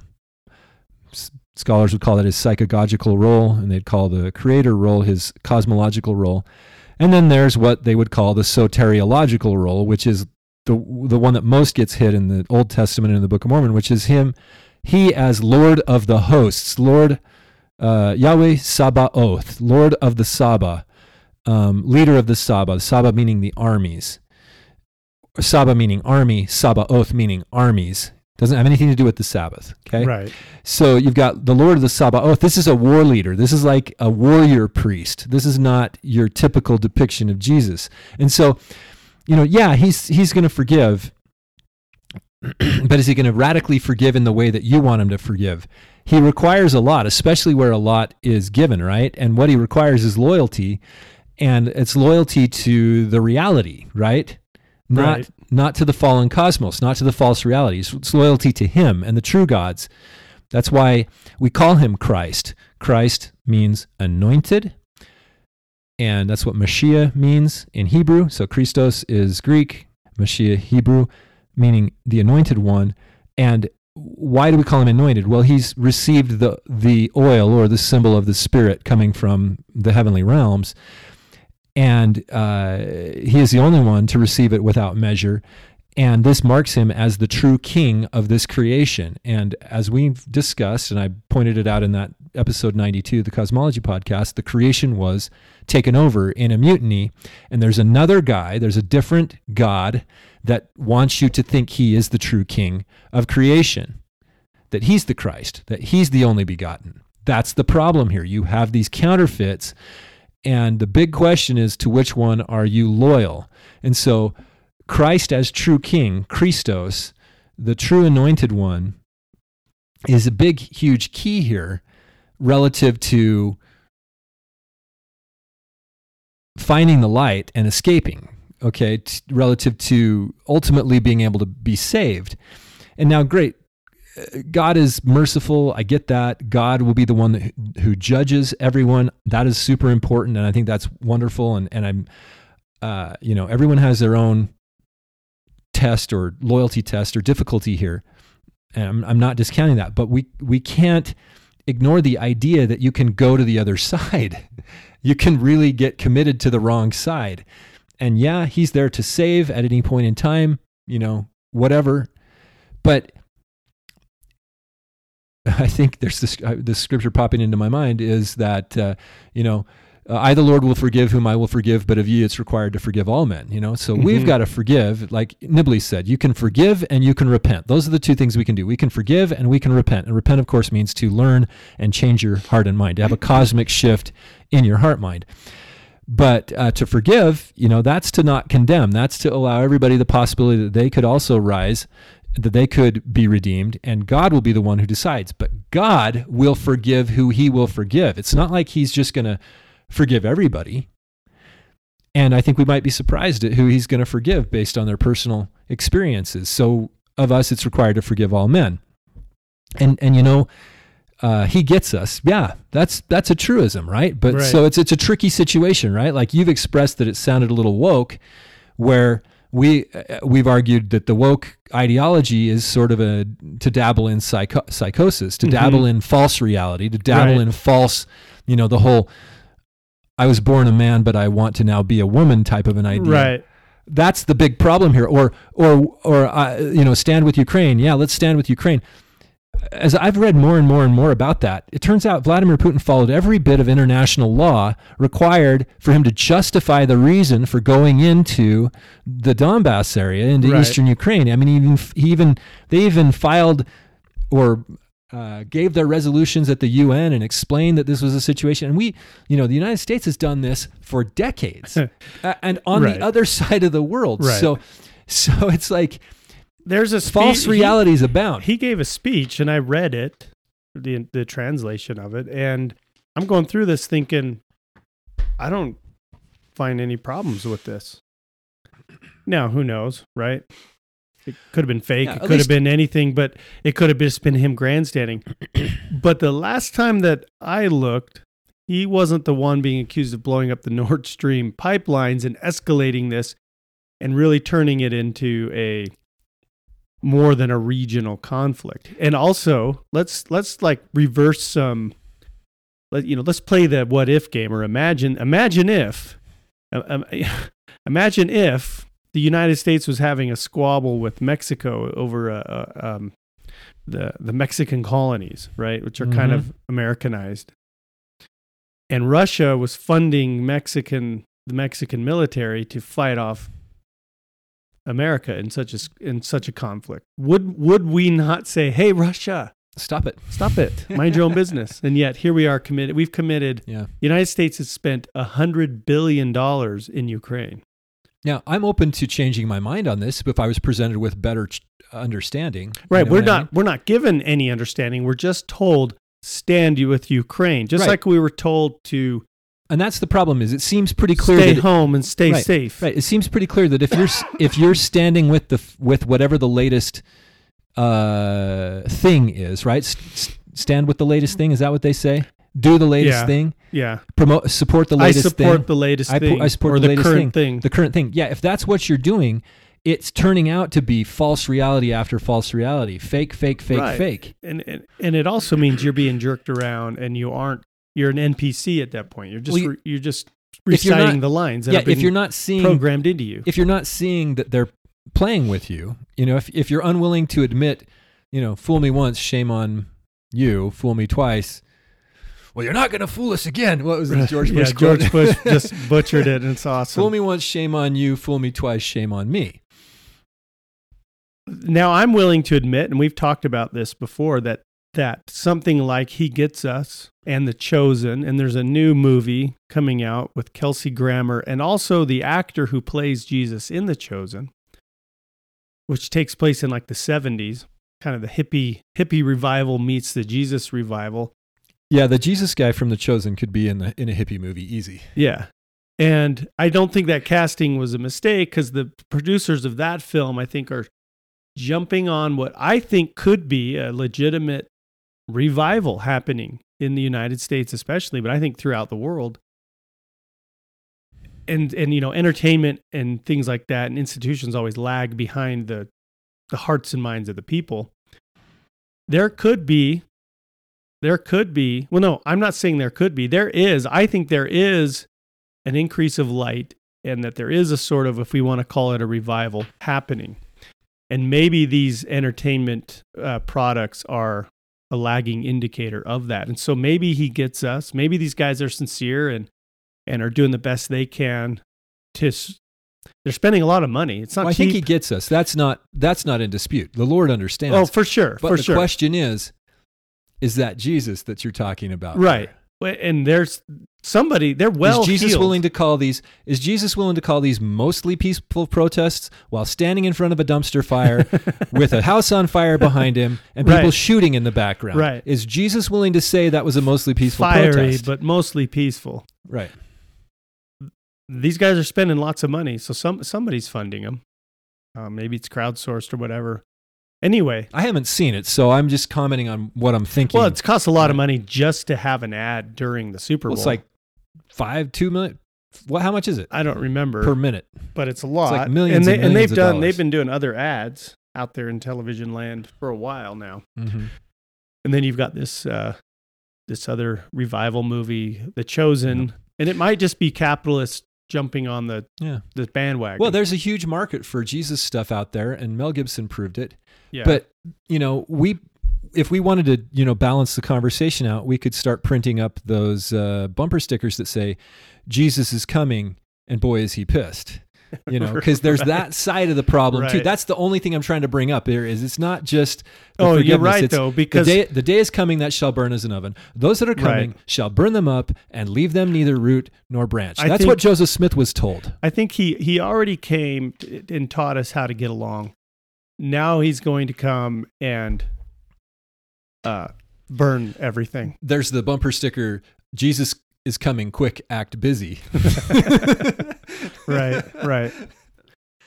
Well, like I've said before on this show, there's a few issues. I said it regarding abortion, but there's other issues. I don't really want to be in the room when God asks us about a lot of this stuff. Yeah. I would like to be acting busy somewhere. Act busy. Yeah. What? Sorry, I've got an appointment. I got to be down in HR. They need to run some paperwork, make sure I'm in the right place. Yeah. Well, it sure seems like we're closing in on something like that. Apocalyptic scene that everybody has in the back of their mind. I think it's just. I think given the rapid news cycle right now, I think it's worth mentioning again our mysterious friends at Corona Circus, who have a whole essay about acceleration, but also a many-part essay or a journal from the hypothetical future about UFOs and aliens and how that would be the next God/crisis, kind of thing that we're all meant to kneel at the feet of. Yeah, I was hoping you were going to announce that they had a new article, but they don't. I wish they did. They haven't posted in like a year. But I think they make it clear that they're heading for the hills. Yeah. They may have done that already. They have. Yeah, they surely have. Probably not a bad idea. But no, you're right. Their journal from the future was interesting because they had a new religion, like that everybody all of a sudden became enamored with because of the events that spiraled. I mean, they accelerated quickly into a situation where people were abandoning what they had held on to their whole lives in favor of this new thing. And so that's a really important thought to keep in your mind as a possibility. And well, I think that your comments starting out about the aliens and, you know, this, what's going on, you know, that he gets us or whatever, we're in that territory. We don't, I mean, look at what the controllers were able to accomplish with COVID, with coronavirus. Well, with COVID, they created a new religion. They did. And it's a religion of authority. And it's complete with vestments and rituals and scripture and priests and high priests and prophets. It's accoutrements like masks. It's all there. It's all there. And sanitizer. Right. Right. People, they have sacraments. They do. And they do. They, you know, people, I saw somebody today driving in their car alone with a mask. Oh my gosh. Really? Today on this fine February day in 2023. Right. And they're still, you know, you don't see a lot of masks. Yeah, I saw one the other day at the store, and I thought, oh, that's sad, but you don't see a lot of them. But the damage is done in the sense that the controllers know that, given enough pressure, putting enough pressure on us will cause us to do whatever they need us to do. Because we proved that with the way we treated each other during the pandemic, the way we abandoned the elderly and the other invulnerable people of our society. The children were offered as sacrifices on these altars, you know, the altar of science and but they also have staying safe. They also only have so much capital to spend, and I think they woke up a lot of people. Like we said, with the whole vaccine letter thing that woke a lot of people up to certain realities. I saw something today or yesterday about some lifelong wokester now wide awake after what's going on in her hometown of East Palestine, Ohio. Well, there's the Naomi Wolf thing too. Right. Yeah. And there was a lot of people that woke up, but... Well, I don't know if Wolf fully woke up, but she's certainly upset. But I'm also seeing some of the people that a year ago were awake are starting to go back to sleep. What's the symptoms of going back to sleep? Well, then you fall back to your tribalism. You think, you know, yes, the government got COVID wrong, but they're right on Ukraine. Or they're right to do this, or the media wouldn't lie to us about that. The media, maybe they didn't quite. You know, even like Bill Gates is out there saying things like, "We didn't know at the time that the IFR was so low, the infection." Right. Fatality rate was so low on COVID, but we know now. And it's like, no, we did know. There were people who were silenced and censored for saying it back then. Right. Naomi Wolf. I mean, basically, we learned everything we needed to know from the Bakersfield doctors and from the Diamond Princess cruise ship, which was this amazing controlled experiment. Yep. And basically, COVID played out exactly like it did on the Diamond Princess, killing off older, sicklier people, and everyone else was fine. Yeah. Anyway, I think so. People are falling back to their pre-COVID tribalism, and I think that's exactly what they want us to do, because they can roll out the next thing, whether it's aliens or whatever, and fire people up again based on their tribalism, and then if they scare enough people, and you know what's going to really scare people, like fire from the sky. Well, yeah, and they can say, "Well, that's an alien. War's going to scare them too. That's a nuclear war. War on, you know, that spills over into our own hometowns. You know, a Russian or Chinese invasion, and that's what they're kind of. At first, they were trying to play these balloon things off as Chinese. Maybe they are, maybe they aren't. Now people are saying, you know what? There's always Chinese spy balloons over our skies all the time. Just we've just decided to do something about it now, because Joe Biden's tough on China, and he's not gonna stand for this anymore. And it's like, maybe they are over there all the time, but let's keep in mind that the original Chinese spy balloon was spotted over the skies of Montana, by people. Regular folks. Well, I read a little bit about that. It was a pilot that was upset called his friend from the Billings Gazette because he saw they were able to get some photos of something up there because the pilot had been grounded, like the whole civilian flights and that at that small airport were grounded. So the Defense Department knew. They were tracking it. It wasn't like the civilian people saw it and caused the uproar. It was they were letting it go, I think, but what you're saying. The civilians created a story out of it. Well, it would never have been, yeah. So it's possible these things come and go all the time, but for some reason they've decided now to run with these, and now the media, now they're everywhere. Yeah, they're showing up all over the country. Well, the media spun it. That's right. Yeah, it's like, oh, now we've got all these UFOs. Right. And they're not all spy balloons. Right. There's these ones that move without propulsion. Or now that the people know, now we need to do something about this stuff. Now we need to make sure. Now we need to scare them. Yeah, the optics need to be different. Right. Well, maybe this is a good place to wind down. Well, Mrs. T, who has been on the podcast, she said last week, I would like to hear more of your thoughts on what it means to be highly favored of the Lord. Yeah, why it seems that Jared thought his brother's prayers would be more efficacious than his own, and what implication that may have for us in our own lives. Mrs. T, that kind of sounds like a prompt for like sacrament meeting talk or something. But I think it's a good thing to think about. This is how I've always kind of thought of that, was Jared was sort of your... he was the guy in the family that could do stuff, right? He's the blue collar guy. He mm-hmm. could fix things. He was maybe a little rough around the edges. Maybe he chewed tobacco or smoked or something. But great guy, good uncle, you know. And the brother of Jared, he was the guy that, you know, was more of a spiritually inclined. He was the good son, not the prodigal. I'm not even going that far. I was the good one. How dare you? Do you think that just because your sins aren't as public as your brother's, that you're that much better than him? No, you're right. I'll just give him the piano. Here, have the piano. Mom always wanted you to have it. What is it? What did he do this time? What's he on now? Well, his appendix burst. I watched that movie a lot. I showed that. You show that on your mission? I showed that on my mission a lot. That, Together Forever. Nobody wakes up in the morning and thinks to themselves, Together Forever. How can I destroy my family today? Or On the Way Home. We're on our way, Sarah. We're on our way.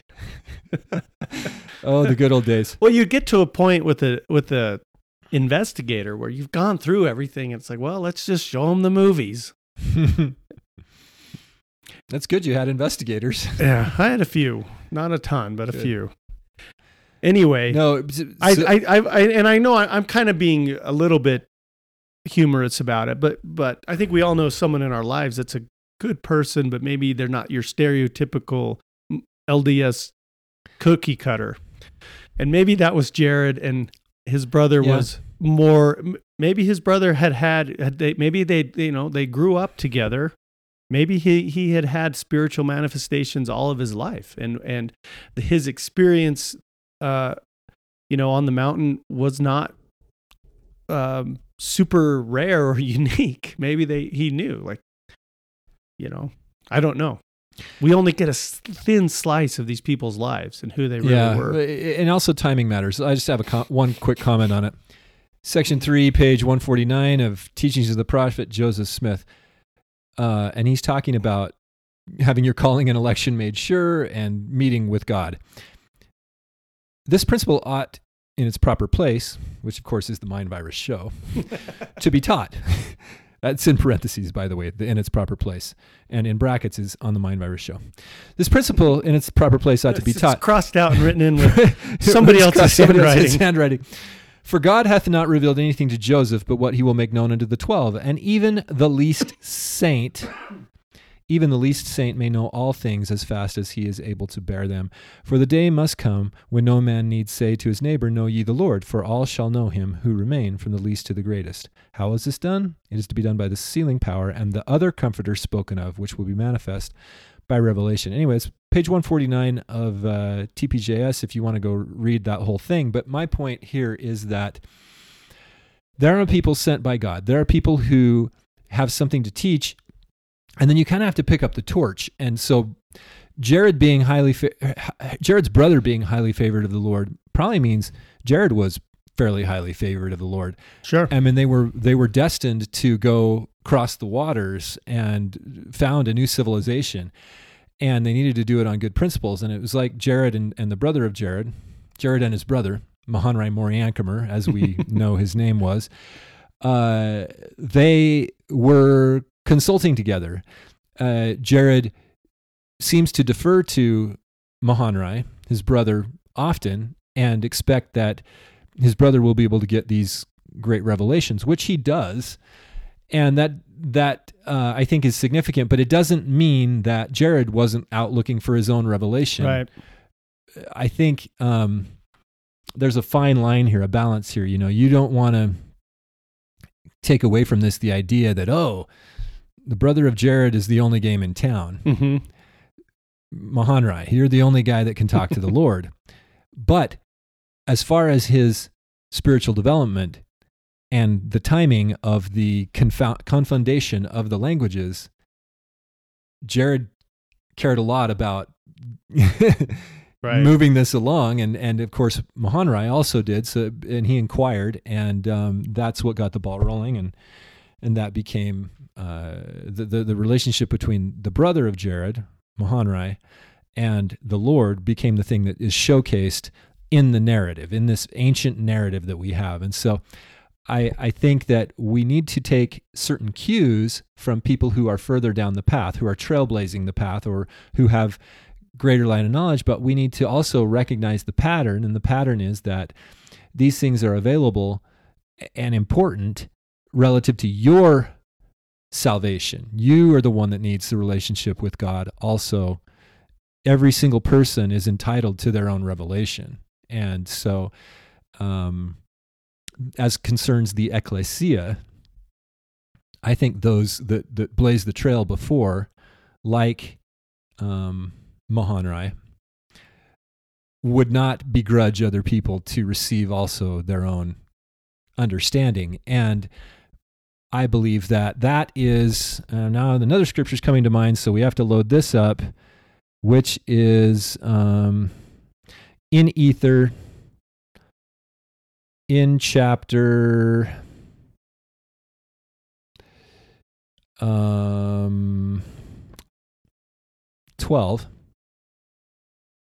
Just trying to find it. I'm just trying to kill time here while I'm looking it up on the internet because I don't have this memorized. But okay.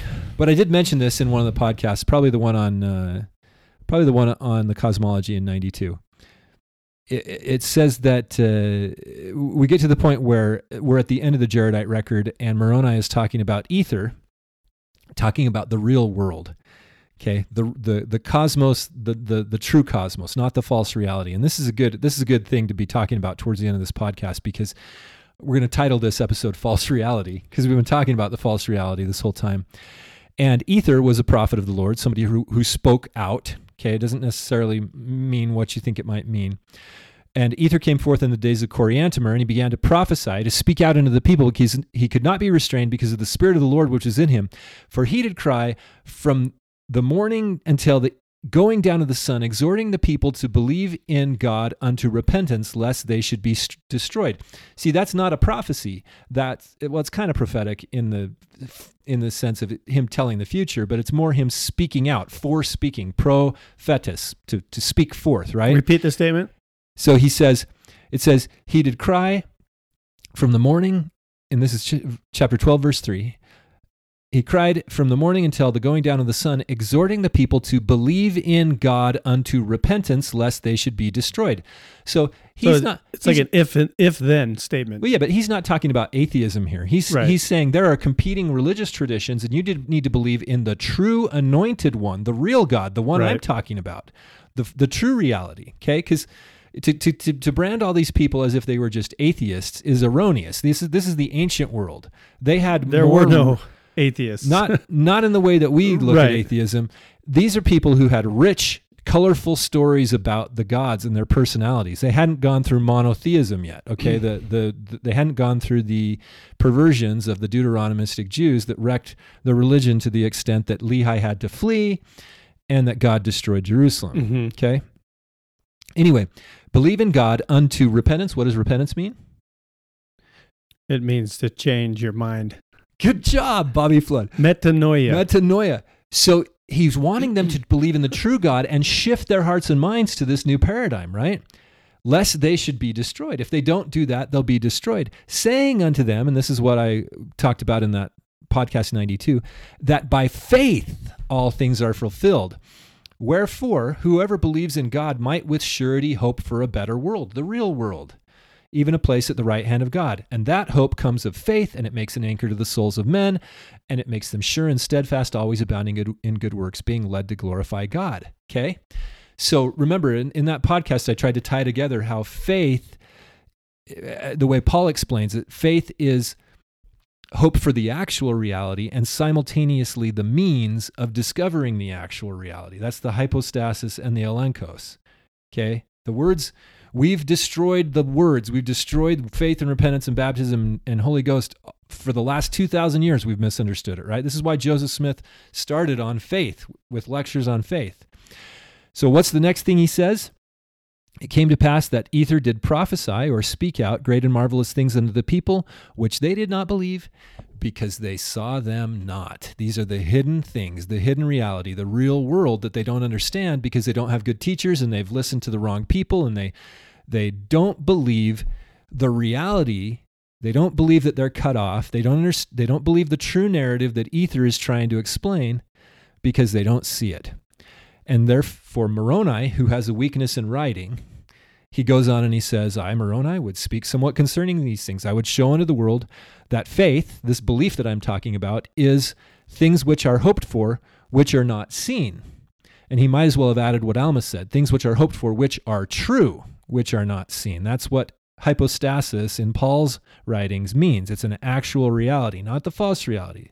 Even though it's not seen, it's the reality.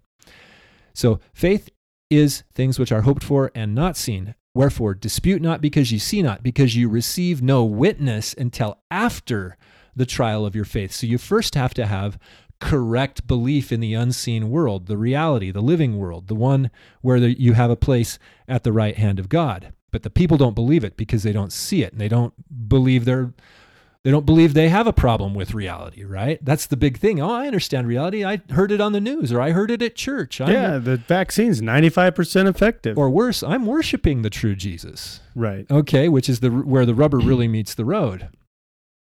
Well, anyway, Moroni says you're not going to receive a witness until after the trial of your faith. And then he's verse 7 of chapter 12. For it was by faith that Christ showed himself unto our fathers after he had risen from the dead. Right? And then because of faith, verse 8, because of the faith of men, he showed himself unto the world, and he glorified the name of the Father, and he prepared a way that thereby others might be partakers of the heavenly gift, that they might hope for those things which they had not seen. And here's the punchline, and he says it to the reader, wherefore you, the reader, may also have hope and be partakers of the gift, if you will but have faith. Remember, faith is correct belief.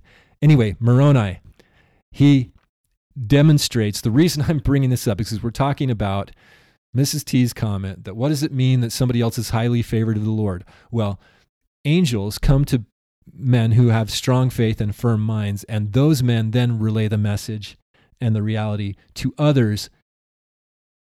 The residue of men is what it says in chapter 7 or 8 of Moroni.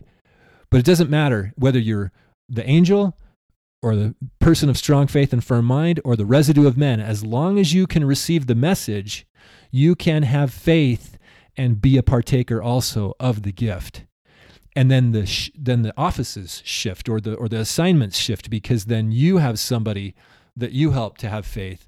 And everybody has to have the trial of their faith, and it goes on and on and on. So I don't expect, and you know what? Everybody's a black sheep. Everybody's the prodigal.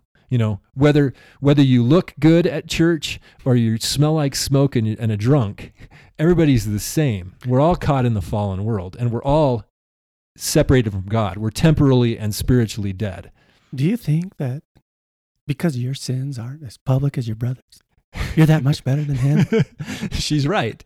She's right. She's totally right. Because we're all in the same spot, from the least to the greatest. Everybody is in the same problem. It's not, I said this before, it's not about getting 75% on the sin test or 95 or 85.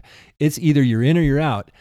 And in some cases, these guys who have more visible trials or more public humiliation or whatever, like the prodigal from that movie from the 80s, the prodigal son, excuse me, that might help him to connect with God quicker or better or faster, right, or whatever. But everybody's got to do the same thing. They all have to realize that they're cut off from the living world and right, obtain hope for the better world and hope to be partakers of that heavenly gift, if they can but obtain faith. And faith comes from a guy like the brother of Jared, who says, okay, guys, this is the reality, and you need to start to reconcile to that so you can change your paradigm, so that you can open up, so that you can have truth, and then you can receive the spirit of truth. You can receive the God of truth.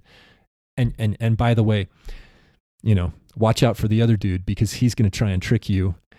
You know what I mean? Right. That, I think, is really important. And it's hard to quantify, you know, in our circles, in our church circles, we got to record everything. We got to status, we got to have the stats, we got to have the numbers.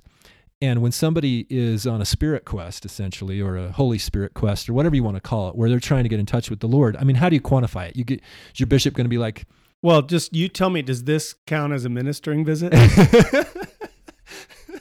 Depends on what you mean by ministering. But I mean, like, say you're the priesthood leader. Well, let's see, Bobby saw an angel yesterday, so we're going to mark it down for the month. Well, you know what's kind of funny? Is Laman and Lemuel saw an angel, right? And then they kind of reverted back. It's almost like we are like, better not see any angels. Well, they might contradict what we heard from the synagogue. Well, that's a whole other thing. But by the way, speaking of synagogue, the episode of The Chosen where he preaches in the synagogue in Nazareth amongst mm-hmm. his childhood friends, mm-hmm. and they get offended, and they try to throw him off a cliff. Yeah. That's an excellent episode. Okay. I haven't watched season 3 yet, except with a friend. I watched a little bit of the last episode where he walks on water. Yeah, I haven't seen that one yet. That's pretty cool. Yeah, I'm excited about that one. I'm feeling like I want to go back and check it out. I mean, you know, I'm not sure what to make of them still, but they're entertaining at least. It's entertaining. I enjoy it because, for one, as I mentioned, I was there in Israel. Uh-huh. And that, combined with The Chosen, kind of brings the New Testament. What I often do is I'll watch an episode, then I'll go back to those verses in the New Testament and reread them, and the story comes alive. Okay. In ways I didn't always understand or pick up on, just with, and I'm not even talking about interpretation. I'm just talking about the context, the setting of the stories mm-hmm. that we read about. And that helps. Plus, I think the actors are great. Well, they are great. And, you know, I may, notwithstanding the fact that I have issues with the historicity or not even the historicity, just the depictions and what, you know, whether the Bible's really saying that or whatever. And I know, I get that I'm on the fringe, but they're definitely great actors, and the story's really compelling. It's really good. And, there was an error that I think I made in my jumping to a conclusion for prejudging the series, that The Chosen, that they were talking about the people, the Jewish people at Jerusalem as the chosen. Because remember, the Jews were scattered all over the mm-hmm. world. The tribe of Judah is far more broad than these mm-hmm. Semites the Shemites are everywhere. And then the Jews claim that they're the only Semites or Shemites. And now it's like the Jews at Jerusalem are the ones, I mean, there's Jews everywhere, right? So, especially after what scholars call the diaspora, the scattering after mm-hmm. the first temple was destroyed in just after 600 BC. But anyway, They always think of themselves, or it's always portrayed from an Old Testament standpoint that the Jews are the chosen people. And that's a little erroneous because it's the whole house of Israel. It's Abraham's seed through Jacob that's the chosen, quote unquote, the chosen people, whatever that means. And I was erroneously thinking that this is what the story is about when they talk about the chosen. But I think I'm getting it, that the chosen are his disciples, his students. It's right there in front of your face, yeah. And I missed it. This is a story about those people, and that's what makes it so great, because it's about their personal relationship with the true King of creation, right. The one given dominion by his Father, the one who's really in control. I think you're right, God. But I also think there's another layer to the title, "The Chosen," in that it's Jesus is the chosen. And that's another good point. But I think you're right, because we get so much of the story is told through the lens of the disciples talking about Jesus, or the disciples' close, relatives. Mm-hmm. Like we get to know Simon's wife, right? She's not mentioned in the text, of course, but we get to know her. We get a little more insight on Zebedee, who turns out to be in the show this awesome, charismatic guy, which he probably was. He probably was. So and then of course there's fictional characters that they've created out of nothing, but they're great characters, which you have to do for a television show. You have to create a real world with real people. But I think you're right, because we're seeing each of them and their development as they become chosen. So yeah, it's great. Keep watching it and play Hogwarts Legacy. Yeah, play Hogwarts Legacy. Speaking of false realities. So it's fiction. That's what you ought to look at. It's fiction. It's historical fiction or Bible-based fiction, but it's really entertaining. And I don't fault anybody for listening to it. You just got to realize there's some significant cosmic issues with like Mary Magdalene or whatever. But that's okay. It can still be fun and interesting, and help people elucidate or illuminate for them who is this Christ, right. who is this true God right. of creation. And he is a God of love, but he's also a God of war, Right. But only at the appropriate time. He's only going to destroy people who deserve it. Well, and which sounds kind of bad, but that's the reality, right? And in the context of our current world, love does not mean lying to somebody. You don't love somebody by feeding and nurturing a lie that they're trying to live, right? And that is so much of what we see today that gets wrapped up in love is permission. Love is permission. Love is like just shutting up and going along.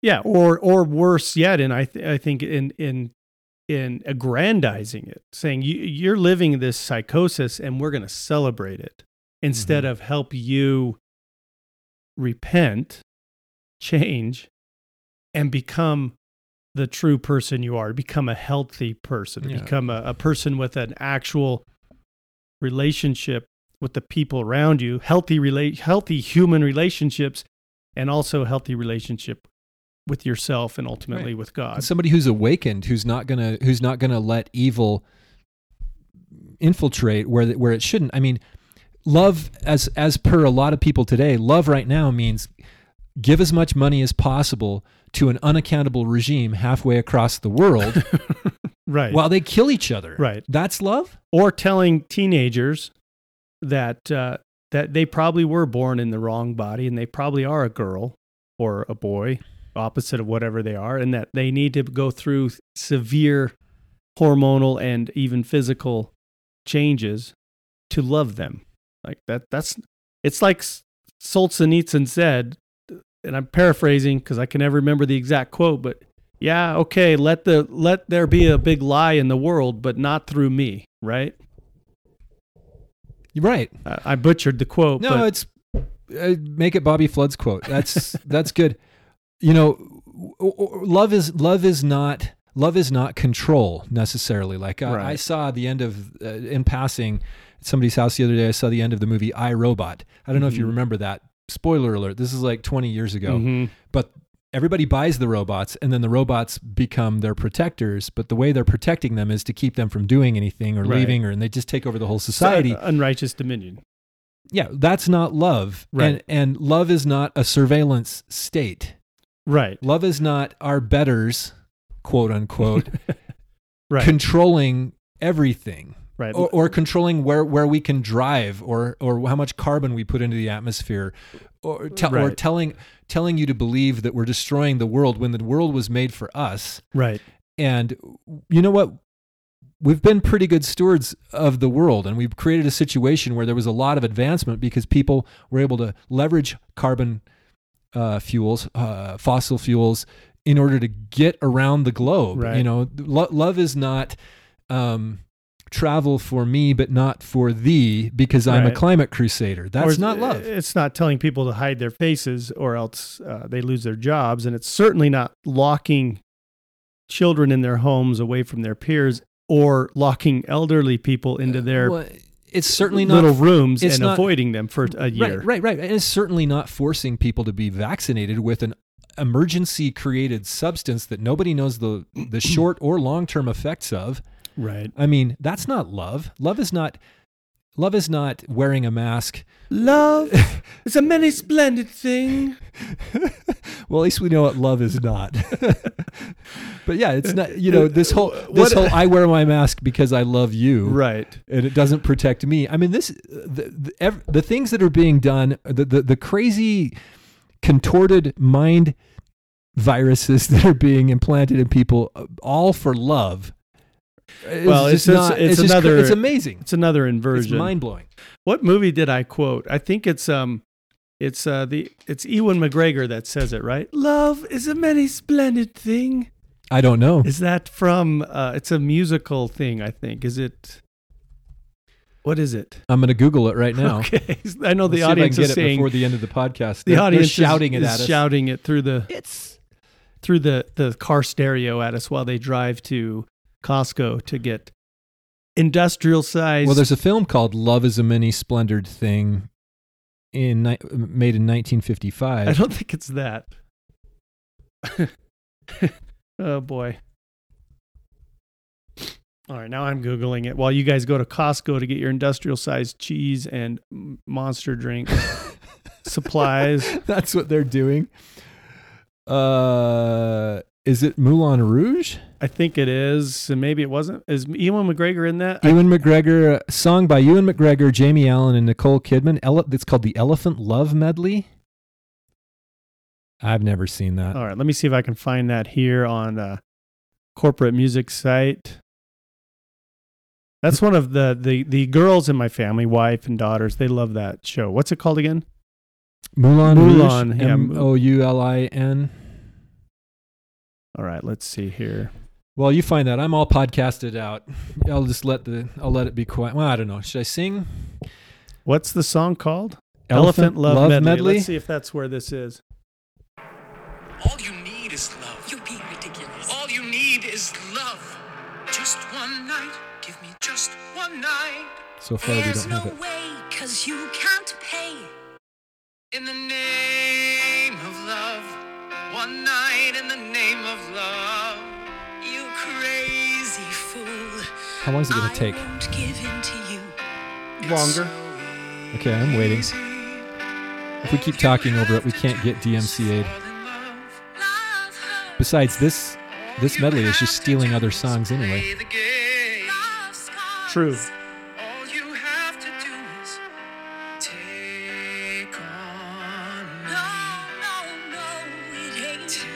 Is that Ewan McGregor?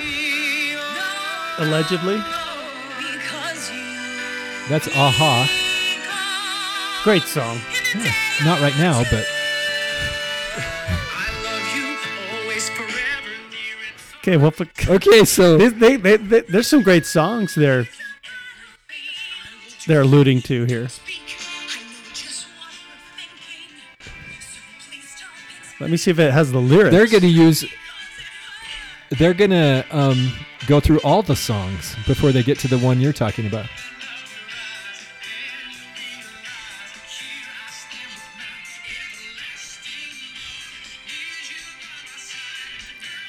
Okay.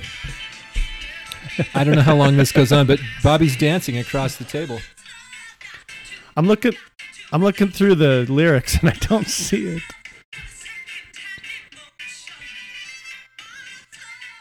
The Elephant Love. Okay, so the Elephant Love medley starts off with "Love is a many splendored thing." Then it says, "Love lift us up where I belong." Well, maybe that's just in the movie, but not the soundtrack version of it. Maybe that's a line he speaks in the movie. I don't know. It says that it starts off with that.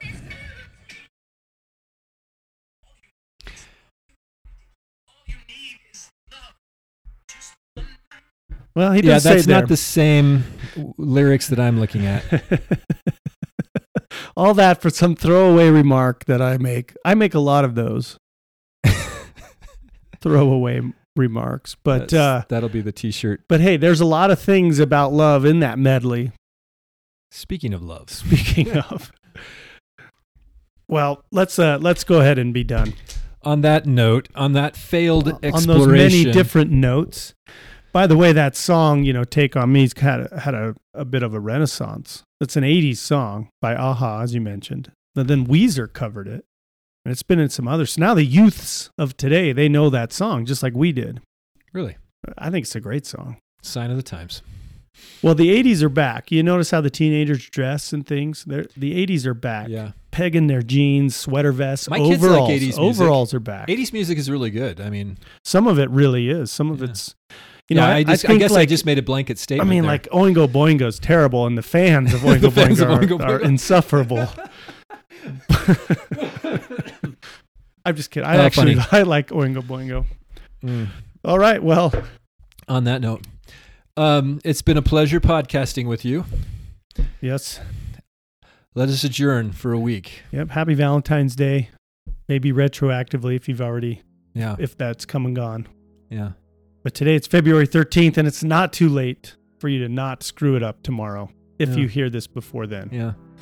I guess the whole love theme is a good theme to end on since it is Valentine's Day tomorrow. True. That was serendipitous. Yeah. Okay. Well, maybe we should play a little more of this as we fade out. Okay, have a great week, everybody.